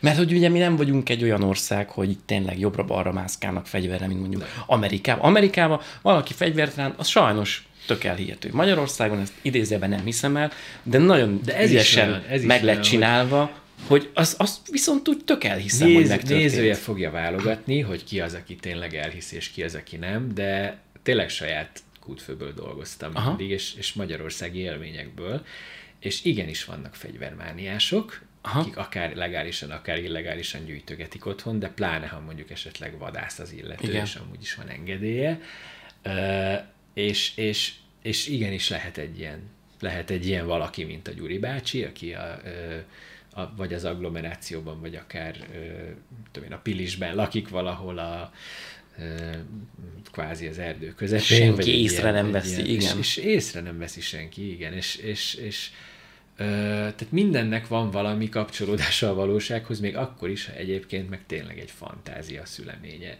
ez, a, ez az egész kis öregek bosszúálló csapata. Uh, beszéljünk a szereplőkről, mert hogy ugye van a, van a két fő szereplőnk, a Jordán Tamás a nagypapa, és Blahó Gergő az unoka, Igen. és hogy én nagyon örültem a Gergőnek, mert én még az egyetemről ismerem, de hát, hogy ugye őt nem ismerik, Hát ti mint... értetek? Nem, nem, nem, ő egy picit később járt, de hogy ugye őt igazából csak az ismeri, aki színházban látta mondjuk. Igen, igen, és hogy annyira örültem, hogy te is azok közé, rendezők közé tartozol, aki, aki beleteszi az energiát a castingba, és, és nem a bejáratott arcok közül válogat, hogy jaj, jó lesz, mert ő már hány filmben volt, meg De címlapon, és szerintem ez nem stb. így működik, hogy mindenki ezt gondolja, hogy a bejáratott arcok közül nincs ilyen kényszer. Nincs kényszer, Tehát, csak az a könnyebb út. Irányból. De miért lenne az a könnyebb út? Mert nagyon nincs, fontos. Nincs, gondold végig azt Ja. a három vagy négy híres színészt, aki mondjuk, akinek a neve elég nagy ahhoz, hogy tényleg el is adjon egy filmet, vagy párral többen menjenek be rá. Ki tudsz azok közül mondani, aki, aki, aki ezt el tudja játszani, hogy ez a, ez a szerencsétlen srác is közben meg elő is tud jönni belőle, de tudsz mondani ilyet? Erre a fiatal szerepre nem. De most általánosságban mondom azt, hogy az, az is ott kell legyen, és az lehet, hogy itthon szerencsére nincs ilyen mondjuk produceri nyomás, de az is ott kell legyen a radaron, hogy azért nézzék meg sokan a filmet, és XY neve, az a plakáton, az már olyan, hogy majd arra jönnek. Én erről a jelenségről beszélek. Hogy mondjuk azért tesz be valaki idézőjelesen ismert arcot, mert az még 5000, 10.000, 20.000 néző. Egy ismert arc sem garancia egyébként. Ez igaz. Ezt egyébként már az amerikai producerek, akikkel beszéltem, ők is pontosan tudják. Tehát ők szinte inkább a befektetők meggyőzése miatt szeretnek egy ismert arcot uh-huh. bele package a projektbe, de valóban tudják, valójában tudják azt, hogy abszolút nem a, nem a színészre ül be feltétlenül a néző, vagy csak bizonyos műfajok esetében érvényes az, hogy a színészre ül be a néző. Uh-huh. De szerintem, ha már, ha már van egy történetem, és az az, az első, ugye ezt a történetet akartam meg, megcsinálni filmben, amibe kell egy ilyen szereplő, akkor én azt már, mint rendező, azt a legelején tudom, hogy ez nem lehet egy híres valaki. Tök máshogy működik, hogyha van egy idős szereplő, aki mondjuk a Jordán Tamás, tök máshogy működik egy ilyen idős szereplő esetében az, hogy te, mint néző ismered, mert az úgy működik pszichológiailag, így tudat alatt, hogy úgy ismered, mint a nagypapádat. Tehát, hogy nem baj az, hogy ott a vásznon egy híres, ismerős ember néz, mert ez egy nagypapa, és az a fajta szeretetteljes, közvetlen viszony hamarabb meg tud teremtődni a fejedben iránta, mint néző, mert hogy, mert hogy van egy ilyen kép róla a fejedben, mert a nagyszülei, nagyszülőd is akár egy olyan valaki, akit Isten tudja mióta ismersz, és ez a színész is ott a vásznon, nem egy színész már, hanem egy valaki, akit Isten tudja mióta ismersz. Ugyanez viszont egy fiatal színésszel nem tud működni. És pont azért nem, mert nincs meg ez az idő, nincs meg ez a kor, hogy gyerekkorod óta ismered. Egy fiatal színészt ezt pár éve ismersz, maximum, mit tudom én, 5 vagy 10, és az mindenképpen egy sztár lesz. Tehát oda uh-huh. nézel a vásznon, és nem egy embert látszott, akivel tudsz azonosulni, hanem egy sztárt, aki a tévéúság címlapján van. Igen. És ez tök máshogy működik pszichológiailag. Tehát rögtön nem tudsz úgy menni vele. Tom Vagy Holland nagyon- most mindenhol pókember, bárhol megjelenik. Igen. És hiába lesz vele Uncharted Hát- film, ő a pókember. Igen. Igen. De ez nem is feltétlenül baj, mert mondjuk ő neki még egy eléggé képlékeny feje van, vagy nem tudom ezt, hogy nem tudom jól elmondani, de hogy nincs egy ilyen iszonyatosan karakteres feje, ő át fog tudni változni a Uncharted főszereplő, ő át fog tudni változni egy csomó mindenné, és nem azt fogjuk keresni benne szerintem, hogy pókember, viszont akkor is ő csak egy ilyen iszonyatosan elemelt ö, világban fog tudni valaki lenni, ahol, ahol ő annyira egy, egy, egy ilyen fantázia karakter, hogy, hogy azért tudunk azonosulni, vagy azért tudunk menni vele, mert, mert ő a hős főszereplője egy, egy hős legendának igazából. Tehát, hogy az a, az a mit tudom én, realizmus ö, réteg, amit mi még szerettünk volna azért az unokában megtartani, pláne a főszereplővel kapcsolatban, az szerintem egy ilyen híres arc nem tudja megteremteni. Uh-huh. Úgyhogy ezért is kerestünk valakit, akit nem ismer a néző. Uh-huh, uh-huh. És egyből meglett a, a Gergő. Ötből.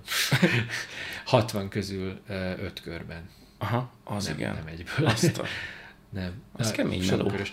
Hát figyelj, meg kell róla győződni, hogy a megfelelő embert választod. Tehát, hogy ott, ott a kémiának működnie kellett a, a papussal, a zsuzsival, a olyan jelenetben, ahol csak ül és néz maga elé, és nem is mond semmit, csak reagál arra, amit a nagypapa mond neki, egészen addig a jelenetig, amikor leüvölti a Zsuzsi fejét, mert előjön belőle egy pillanatra az állat, de utána rögtön meg is bánja. Tehát ezek, ezek komplex dolgok, amiket azért úgy ö, végig kellett néznünk azzal uh-huh. a színésszel, aki, aki ezt a szerepet akarta, és hát aztán végül is Gergő lett az, akiben így ez a sok különböző minőség mind megvolt. Akkor hadd szabadjon megjegyeznem, hogy én ráírtam a film után. Oh. Írtam neki instán De csak. jó.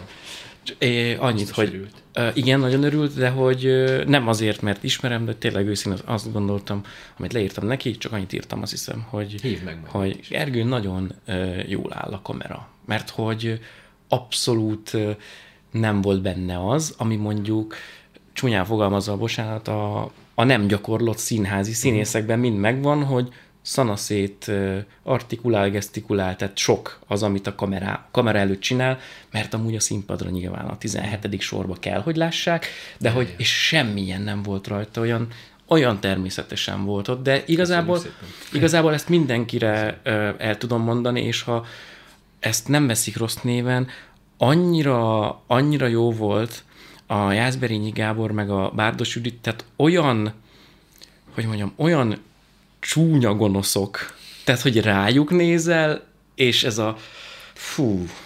Hát, Tehát, hogy, és ez, ez volt a cél, az volt a casting brief, hogy akarjad őket tényleg úgy jól pofán verni. Hát ez, ez volt végig. minimum. Ez Tehát, volt végig. De meg egész bennem. végig ez a cél. Tehát minden dolog, ami bekerül a filmbe, az azzal a céllal kerül be, hogy te, mint néző, te, mint néző pontosan úgy érezd magad, ahogy a főszereplő abban a pillanatban érezné magát. Tehát, hogy akarjad pofán verni ezt a szemétládát, meg azt a, meg a csaját.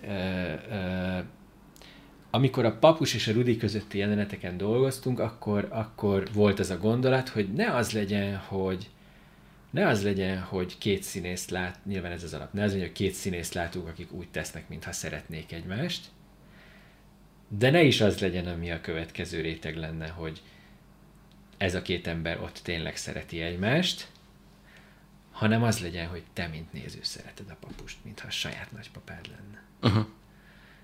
Tehát, hogy oda kell eljutni, hogy internalizálódjon igen, ez az érzelem igen. a nézőben, és akkor fog működni. És ha ez sikerült a nézők felénél mondjuk elérni, akkor már szinte valamit jól csináltunk. Mindenkinek más a saját élménye, meg amit hoz a moziba, és ezért mindenki egy másik filmet lát, tényleg. Uh-huh. Tök másik filmet lát minden egyes néző, és ez nagyon szép is egyébként a velük való beszélgetésből így megtudni, hogy ők milyen filmet láttak, és mit láttak bele. És én egyébként még a rosszabb kritikákon is ezért nem vagyok kiakadva, nyilván van, amikor rosszul esik valami, meg nyilván én is ismerem a film hibáit, de azt gondolom, hogy úgy konstruáltuk meg ezt a filmet, hogy ha valaki úgy vele tud menni, akkor az összes hibáját megbocsátja, vagy észre se veszi.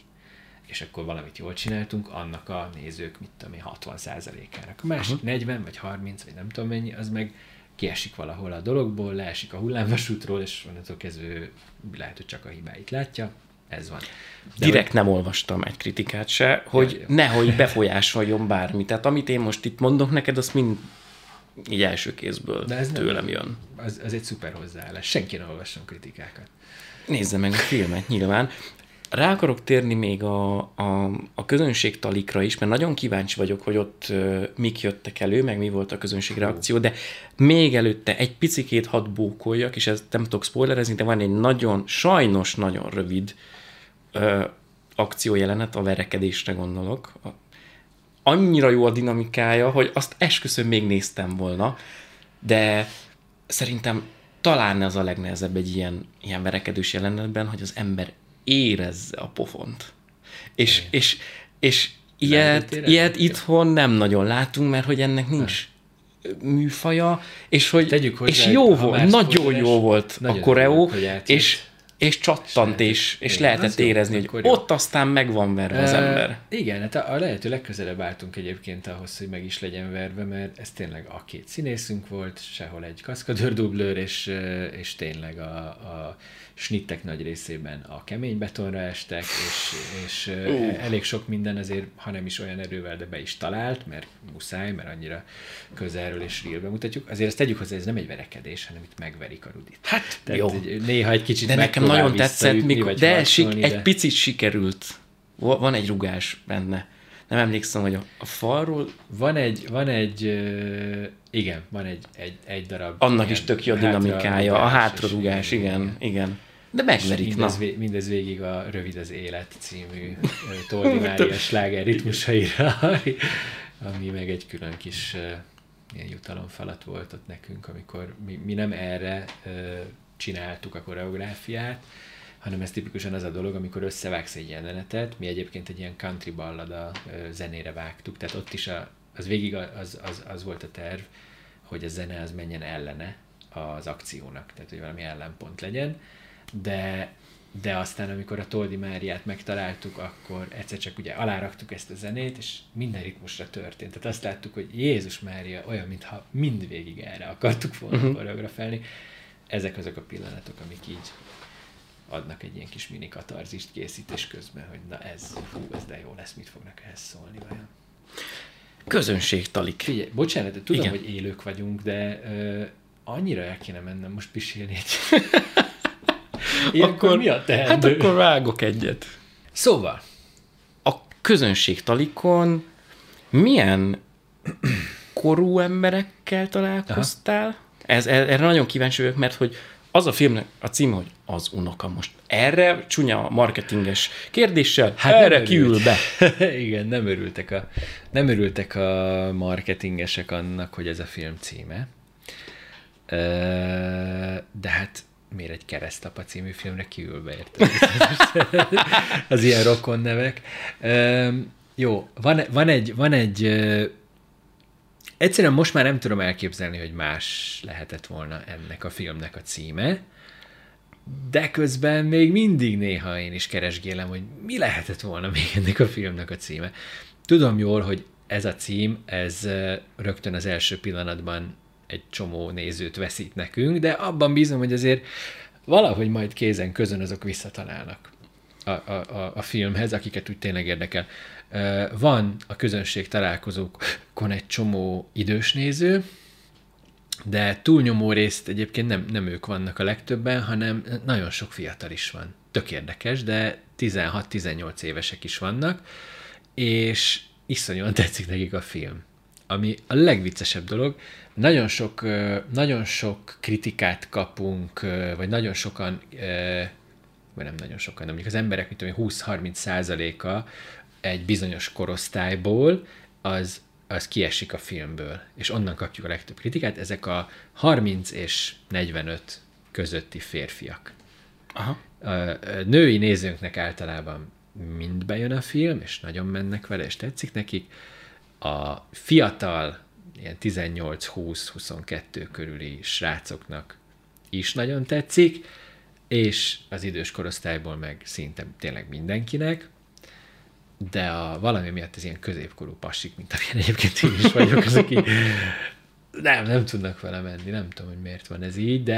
Ez majdnem még... az az életkori szakasz, akik ki vannak hagyva a filmből, mert hogy ők Lehet. nem annyira fiatalok, mint a főszereplőnk, Igen. akivel ugye a 18-20 éves tud menni, hogy én is ezt csinálnám, és gyerünk hosszú után, és a többi. Aki egy kicsit már kezd kiöregedni, Igen. de úgy viselkedik, mint egy 18-20 éves. Pontosan, illetve nem annyira idősek, hogy átéljék ennek a súlyát, meg ennek a veszélyét uh-huh. talán. Mert hogy tudod, valószínűleg azért sok emberben ö, elő, vagy ez jöhet, amit te is mondtál, hogy, hogy a faszba lehet, bocsánat, ennek bedőlni. Igen.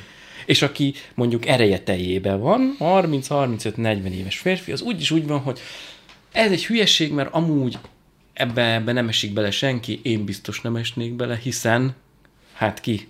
Persze. Ki vagyok én, én vagyok a legnagyobb király, és lehet, hogy ezért nem tudnak menni. Azért ehhez a filmhez, ugye ez thriller, és hogy én gondolkoztam abban... Azért nem csak egy thriller. Nem thriller, bocsánat. Mi, mi thrillernek nevezzük, mert én is el kell adni egy filmet, igen, és nevezném. egyébként a thriller az a legtágabb ernyő, ami alá annyi minden belefér, hogy hát igen, ez a történet is belefér. Azt akarom mondani, ha hogy... szabályos, ilyen műfaj tiszta, tiszta thrillert vár, akkor az tényleg csalódni fog. Az, nem, azon gondolkoztam, hogy, hogy tök jó, mert hogy nem nagyon vannak magyar thrillerek, és nem nagyon van olyan magyar film, amin így tudtam feszülni. De közben meg vannak bizonyos... Te? Tudtam, volt, ja. volt, volt. Pont, pont a kiszámíthatatlanság miatt tudtam, hogy, hogy ez a, hát tudom, hogy majd mi lesz, de nem az lett. Igen.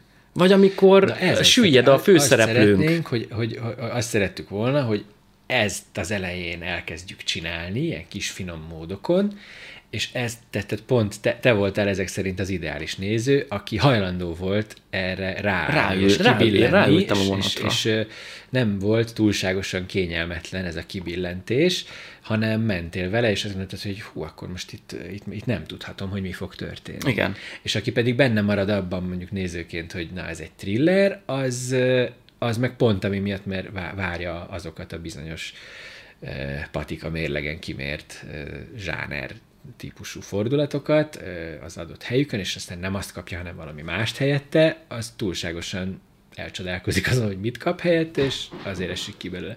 Mondom, szerencsére ebből van a kevesebb, de én szerintem például, vagy az én, én szemem előtt tényleg az Anders Thomas Jensen filmek, vagy például a koreai, akár Park Chan-wook, akár uh-huh. Bong Joon-ho, akár egyéb koreai filmek lebegtek, ahol abszolút bátran megcsinálják ezt, hogy konkrétan mondjuk, vagy, vagy, vagy a Ryan Johnsonnak a, a, a Knives Out, mi volt ennek a törbe, Törbe ejtve, Igen, ó. hú, remek magyar cím. Igen. És e, e, tehát e, e, ezek azok a filmek, amik mernek mondjuk akár a film közepén így kompletten műfajt váltani. Uh-huh.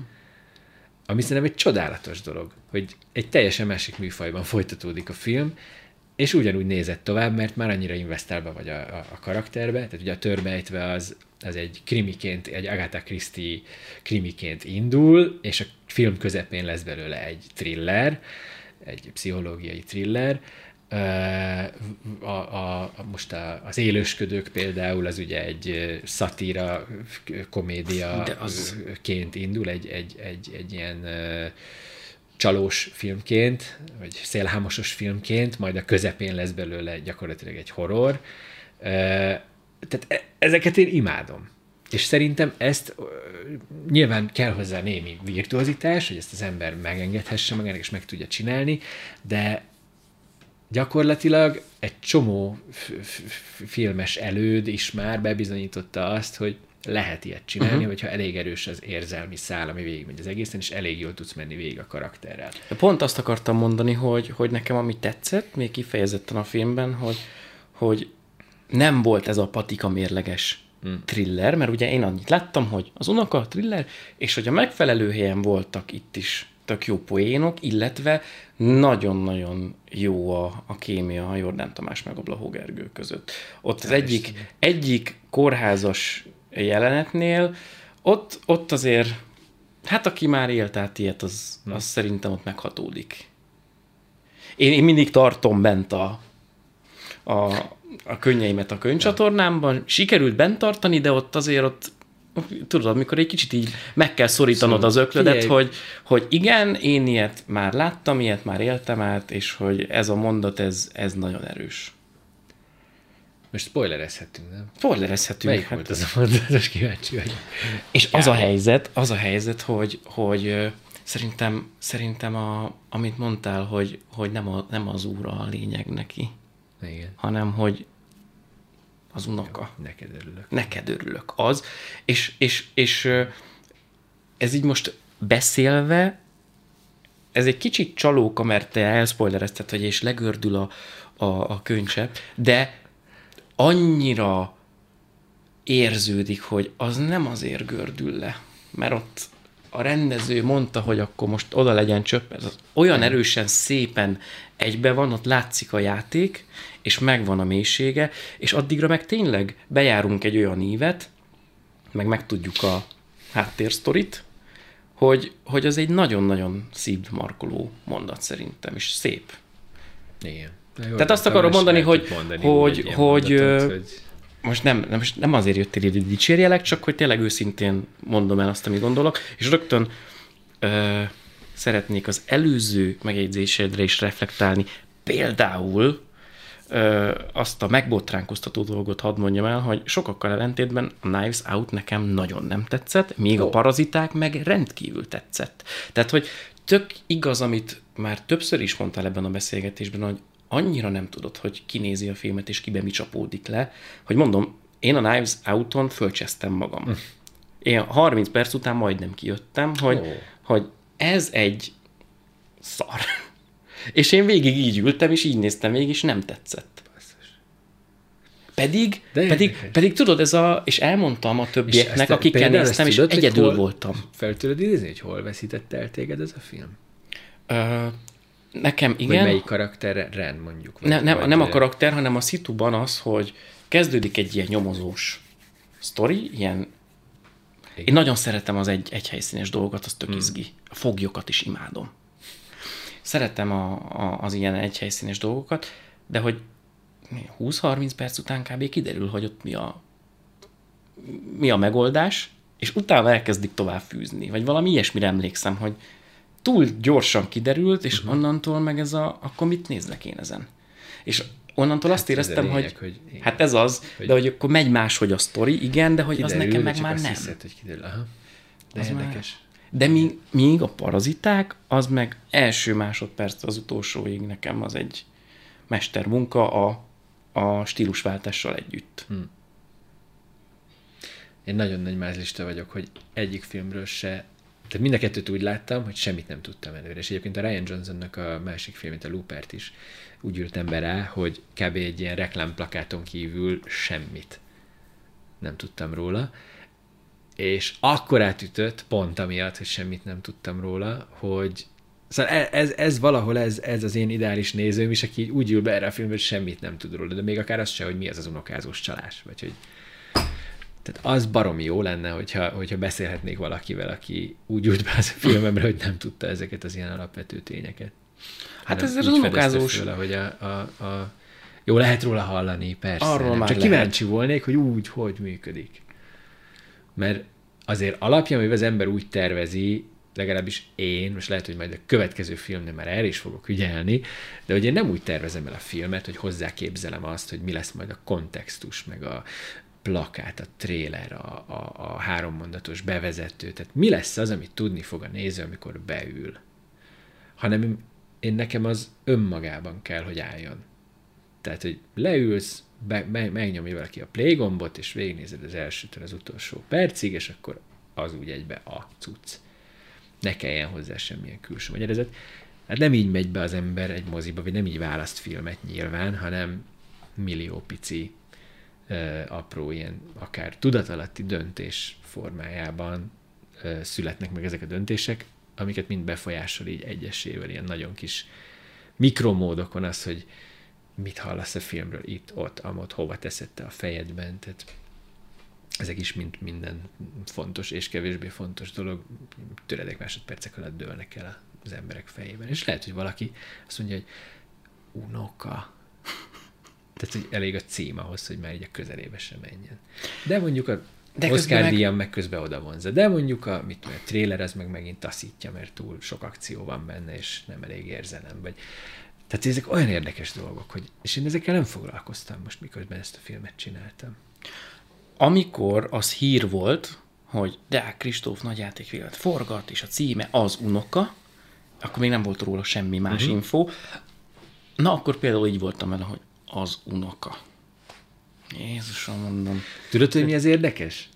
Hogy például beírtam a Google-be ezt, és rájöttem, hogy még angolul is nyilván, különböző változatait, és rájöttem, hogy ez már csak azért is egy tök jó cím, mert így nem nagyon van ilyen című uh-huh. film.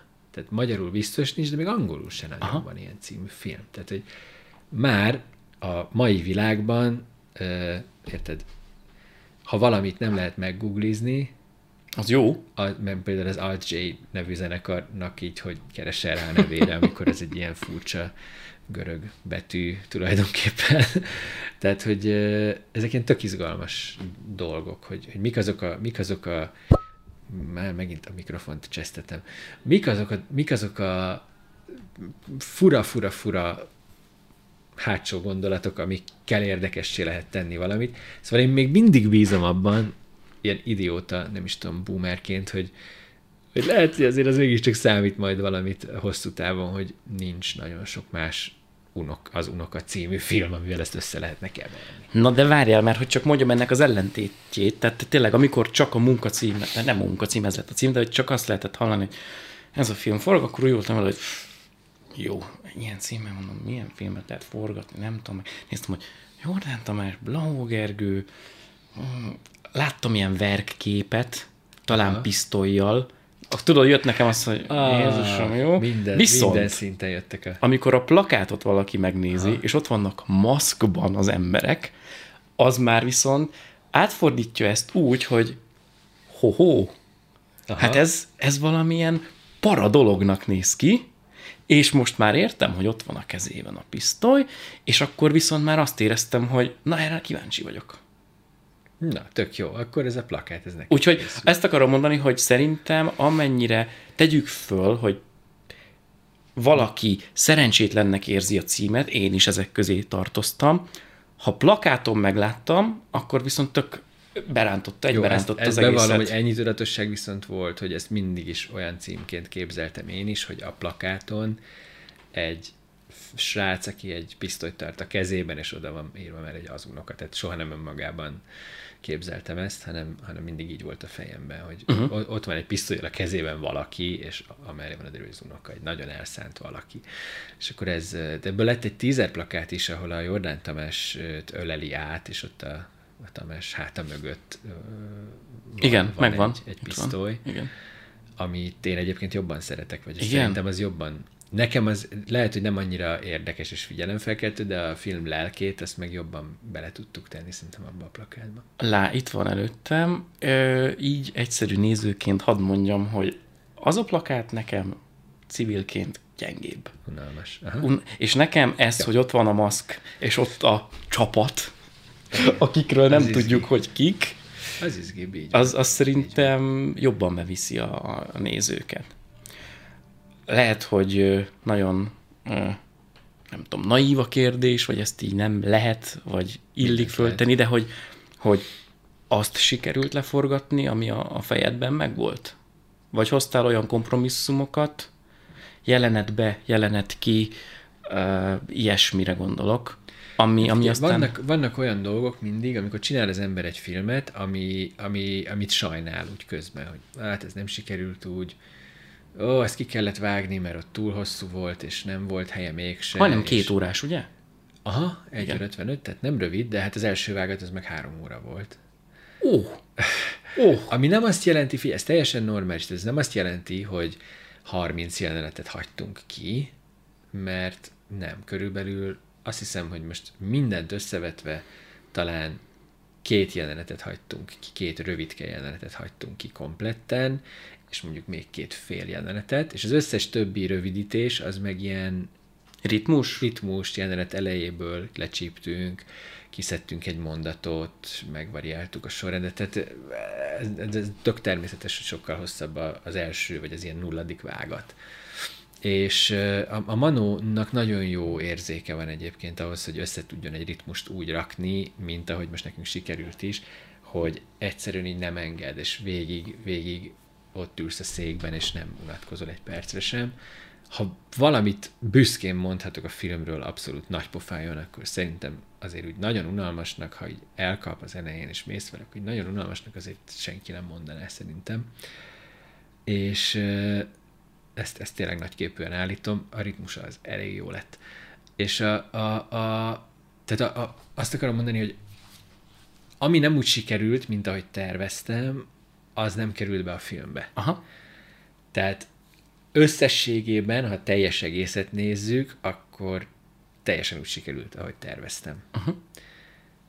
Azok a fő pontok, és a fő hatások, és a fő karakterek, azok mind olyanok.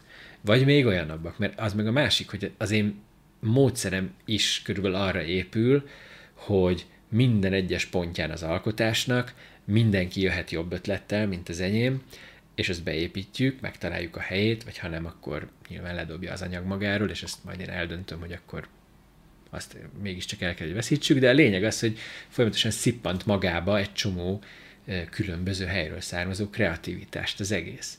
És úgy lesz aztán belőle valami. Mert szerintem így izgalmas alkotni, nekem is így izgalmas alkotni. Tehát én, hogyha egy olyan filmet csinálnék egyszer, ami az első gondolattól az utolsó megvalósult kockáig pontosan olyan, mint ahogy én ezt elképzeltem, akkor én már ott szerintem a második hónap környékén halára unnám magam, és akkor még 22 hónap lenne hátra abból, érted? Hogy ez nem így működik. Egy csomó kreatív ember dolgozik egyszerre, és az utolsó pillanatig is jöhet egy olyan ötlet, amitől minden megváltozik, és minden még jobban a helyére kerül, és, és, és, és nyilván az ember eltervezi, hogy itt és itt és itt próbálunk előállítani egy katartikus pillanatot, de hát ez micsoda, micsoda hübrisz, érted? A, úgy nekiállni valaminek, hogy én biztosan tudom, hogy majd ott lesz egy katartikus pillanat. Hát abban legfeljebb reménykedni uh-huh. tudok. És ahhoz, hogy ez legyen, ahhoz mondjuk ott abban a pillanatban a színésznek meg kell lepnie alsó hangon a másik színész, de jó esetben még az operatőrt is, meg engem is, mint rendezőt, és végeredmény, mert akkor ezáltal lesz a nézőnek majd egy olyan élménye, hogy Jézusom, mi történt itt? Uh-huh. És jön a liba bőr. De hogy ezeket a dolgokat csak úgy lehet szerintem megtalálni, hogyha egy nagyon tudatos tervvel indul az ember, és a Ninával azt szoktuk mondani, ez a Ninának a kedvenc ilyen sztoria, hogy, hogy még akkor is, hogyha, hogyha így belemész az ismeretlenbe kíváncsian, hogy, hogy mi fog történni, akkor is kell egy térkép, ezért kell nagyon pontosan kitalálni előre mindent, mert van ez a sztori, hogy eltévedt a, nem tudom, a, a, az Alpokban egy osztag a második világháborúban, de volt náluk egy térkép, és végül valahogy kitaláltak az erdőből, és amikor végre megmenekültek, és izé majdnem halára fagyva étlen szomjan, de sikerült az utolsó szálig élve megúszniuk, akkor közölte velük az egyik falubéli, aki megtalálta őket, hogy ez, ez a Pireneusok térképe, és nem az Alpok térképe, de volt náluk egy térkép, érted? Tehát, hogy, ez, hogy ez, ez, ezek fontos dolgok, akkor is, hogyha nem az zal találkozol aztán szembe, amire számítottál, legyen egy terv, és aztán tudjad, hogy mit akarsz, de mindig legyél nyitott arra a sok kis véletlenre és csodára. Mert egy csodát akarunk csinálni. Tehát hogy akarunk úgy egy csodát csinálni, hogy, hogy, hogy, hogy abban nem gyúrunk bele valahogy ilyen igazi kis csodákat. Tudod, hogy ilyen, szerintem ez, ez, ez lehetetlen. Tehát ezért vagyok én is mindig nyitott ezekre.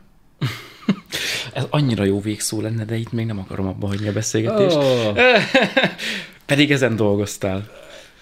Hát én mindig, minden megszólalásommal próbálok egy végszót adni. Nagyon, nagyon, nem, tényleg. Nem, a, figyelj, most össze, hagyj áruljuk most Na. már el a nézőknek, hallgatóknak, hogy ez lesz a leghosszabb, leghosszabb, tehát ez egy Guinness rekord hosszúságú Unlimited Hát ez amúgy, lesz. az úgy már hajoz rá lassan, Igen? ott tartunk. Mennyi kell még?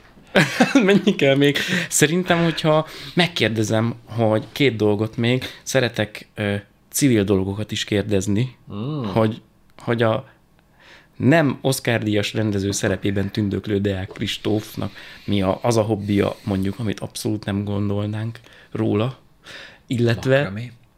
Micsoda? Nem, de hogy is, mert csak mondtam, igen. De meglepődtem.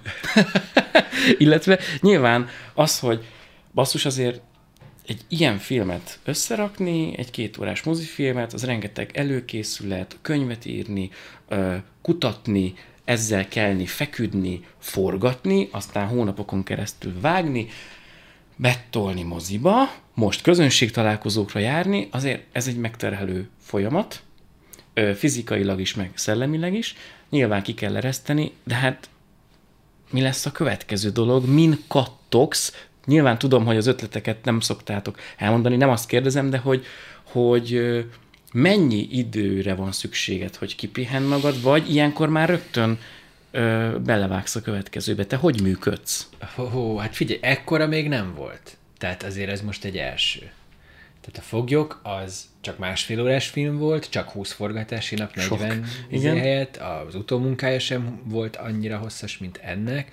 Úgyhogy ez most egy ilyen első élmény, hogy ezt mennyi idő lesz kipihenni, ezt nem tudom megmondani. De szeretnék magamnak azért adni egy jó kis kéthetes szusszanást most lassan, így február táján talán, és a tervek azok bőséggel vannak, de most meg kell nézni azt, hogy mi a legokosabb dolog, egyrészt, másrészt meg melyik az, a, melyik az, ami legkevésbé hagy nyugodni, tudod. Tehát ez, a, amiről beszéltem Amit az mondtál, elején, hogy igen, hogy hogy hol van az a véres kard, amit két éven keresztül hordozhatok a csatába teljes melbedobással. Tehát, hogy azt azért most meg kell találni. figyelj, én, én, én egyébként most mondtam már a Ninának, hogy neki van egy nagyon-nagyon jó drónokkal kapcsolatos ötlete. Uh-huh. Ő ugye ő drónok koreografálásával is foglalkozik uh-huh. az utóbbi tizen pár évben, vagy hát így majd nem világ első is volt, tehát első első között csinált ilyen uh, duettet egy, egy repülő távirányítós helikopter és egy táncos között, ami ilyen furán hangzik, de egyébként egy ilyen gyönyörű és, és, és nagyon különleges végeredménye lett a Kopter című darabja. Uh, és most, most ott tart, hogy most már teljesen más, más irányba ment el, meg más technológiák is bejöttek közben, de most például van egy drón show-ja, ami egy művészeti installáció, amit amit én uh, ilyen prototípus jelleggel még szeptemberben Svédországban, Umeóban ott színpadra állított, és abban is én segítettem, én, én, én lettem a beugró drón technikus, Wow.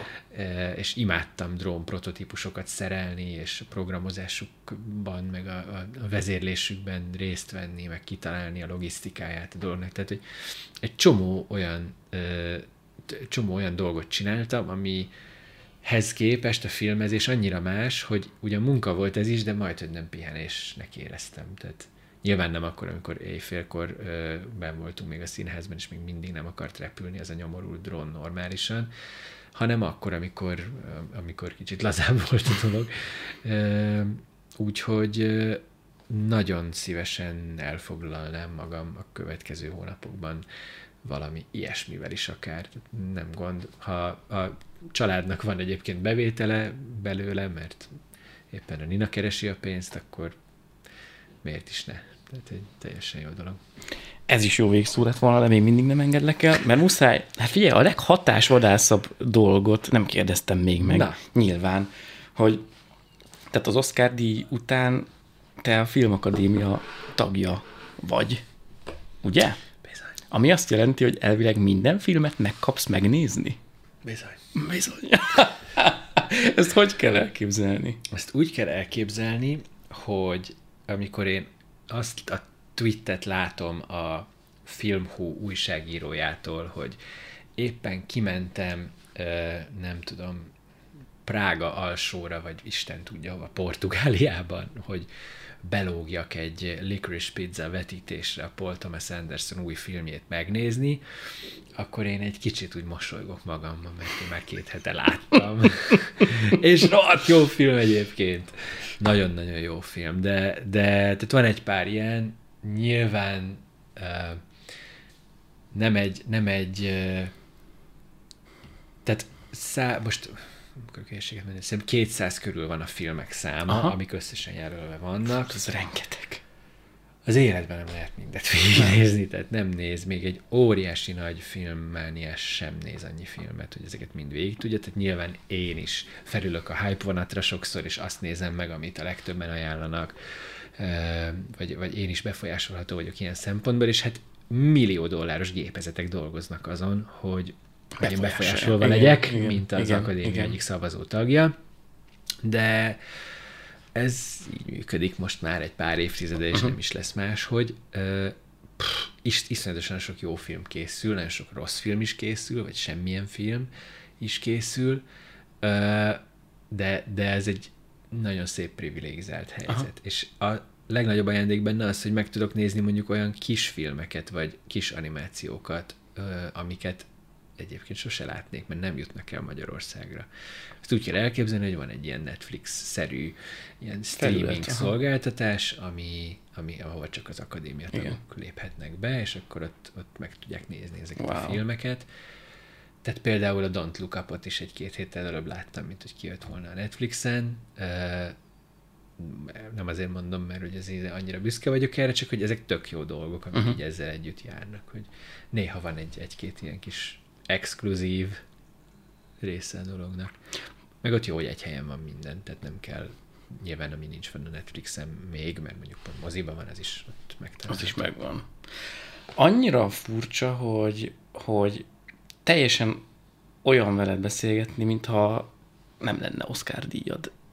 Egyébként mi kéne, hogy legyen a különbség? Hát az, hogy, hogy az ember, ember gondolhatná azt, hogy miután nem tudom, száz amerikai producerrel beszélgetsz, utána már azért te akár lehetsz is más szinten, és annyira jó azt látni, hogy te itt vagy, a jelenben vagy, Magyarországon vagy, egy itteni storyból csinálsz filmet, és hogy valószínűleg, ha valaki nem ismeri a, az arcodat, meg hozzá a nevet, hogy Oscar díj, akkor nem tudná, hanem azt mondaná, hogy egy filmrendezőt hallok beszélni. Figyelj, én arra jöttem rá, hogy igazából más nem is nagyon tehetnék, mert nekem ez az egyetlen, tehát mint ahogy egy színész is ugye önmagából tud építkezni, amikor megformál egy szerepet, de én sem nagyon tudok másból, tehát az egyetlen dolgom, amin van, az én vagyok, az önazonosságom és az én világlátásom is, ahogy én vagyok a világban, tehát amennyire csak lehet, én ezt úgy próbálom megtartani, és kétségbe esettem foggal körömmel ragaszkodni hozzá, mert másom sincs, mint az, hogy én, én vagyok, és én ez a tudom én, relatíve normális és nyitott és jelenlévő ember vagyok. Úgyhogy tényleg ez nincs más választásom, de én ezt belülről úgy élem meg, hogy, hogy, hogy ez kb. a legfontosabb dolog, ami van, vagy ami miatt mondjuk a ezután következő alkotásaim is olyanok lesznek, hogy arra azt lehet majd mondani, hogy ezt tényleg csak én csinálhattam ilyenre, és aki erre rá tud rezonálni, az meg, az meg talán rá is fog. Tehát szerintem ez tök, tök nem, nem, nem, egy ilyen, nem egy ilyen, tehát nem, nem, nem egy választás kérdése, vagy nem, nem is tudom elképzelni, hogy milyen lehetnék. Persze simán lehet, hogy mit tudom én, a, a, az, aki ismer engem 16 éves, 14 éves, 12 éves korom óta egész életemben, az a valamelyik barátom meg azt mondja, hogy úristen, mennyit változtál, amióta Oscar díjad van. De te meg nem tudod, hogy ők milyennek ismertek engem 15 évesen. De nekem meg arra is szükségem van, hogy legyenek ilyen barátok, akik, akik ismertek engem azelőtt és sok ilyen az előtt van az életben. Tehát vannak ilyen fordulópontok, nekem nem csak az Oscar díj ilyen, hanem tudnék még mondani három-négyet, de tényleg nagyon ilyen intim dolgokról van szó, amik tudom, hogy örökre megváltoztattak engem, mint embert, és akkor vannak azok a barátok, akik ismernek engem előtte. Hogy milyen voltam előtte. Romlatlanul, tudod. És ez tök érdekes például velük beszélgetni, hogy így ők még tudnak emlékeztetni arra, hogy, hogy az milyen volt. Fejben is kicsit úgy vissza tudok menni. Ah, és így néha így néha így jó visszamenni, néha így jó, jó visszamenni. Ezek mind rárakódnak az emberre, és aztán már olyan. Aztán már utána nem is tud megint anélkül lenni. De most már ilyen tényleg így egyre több kabátot visel az ember magát, tudod, hogy megy előre az életben. Ja.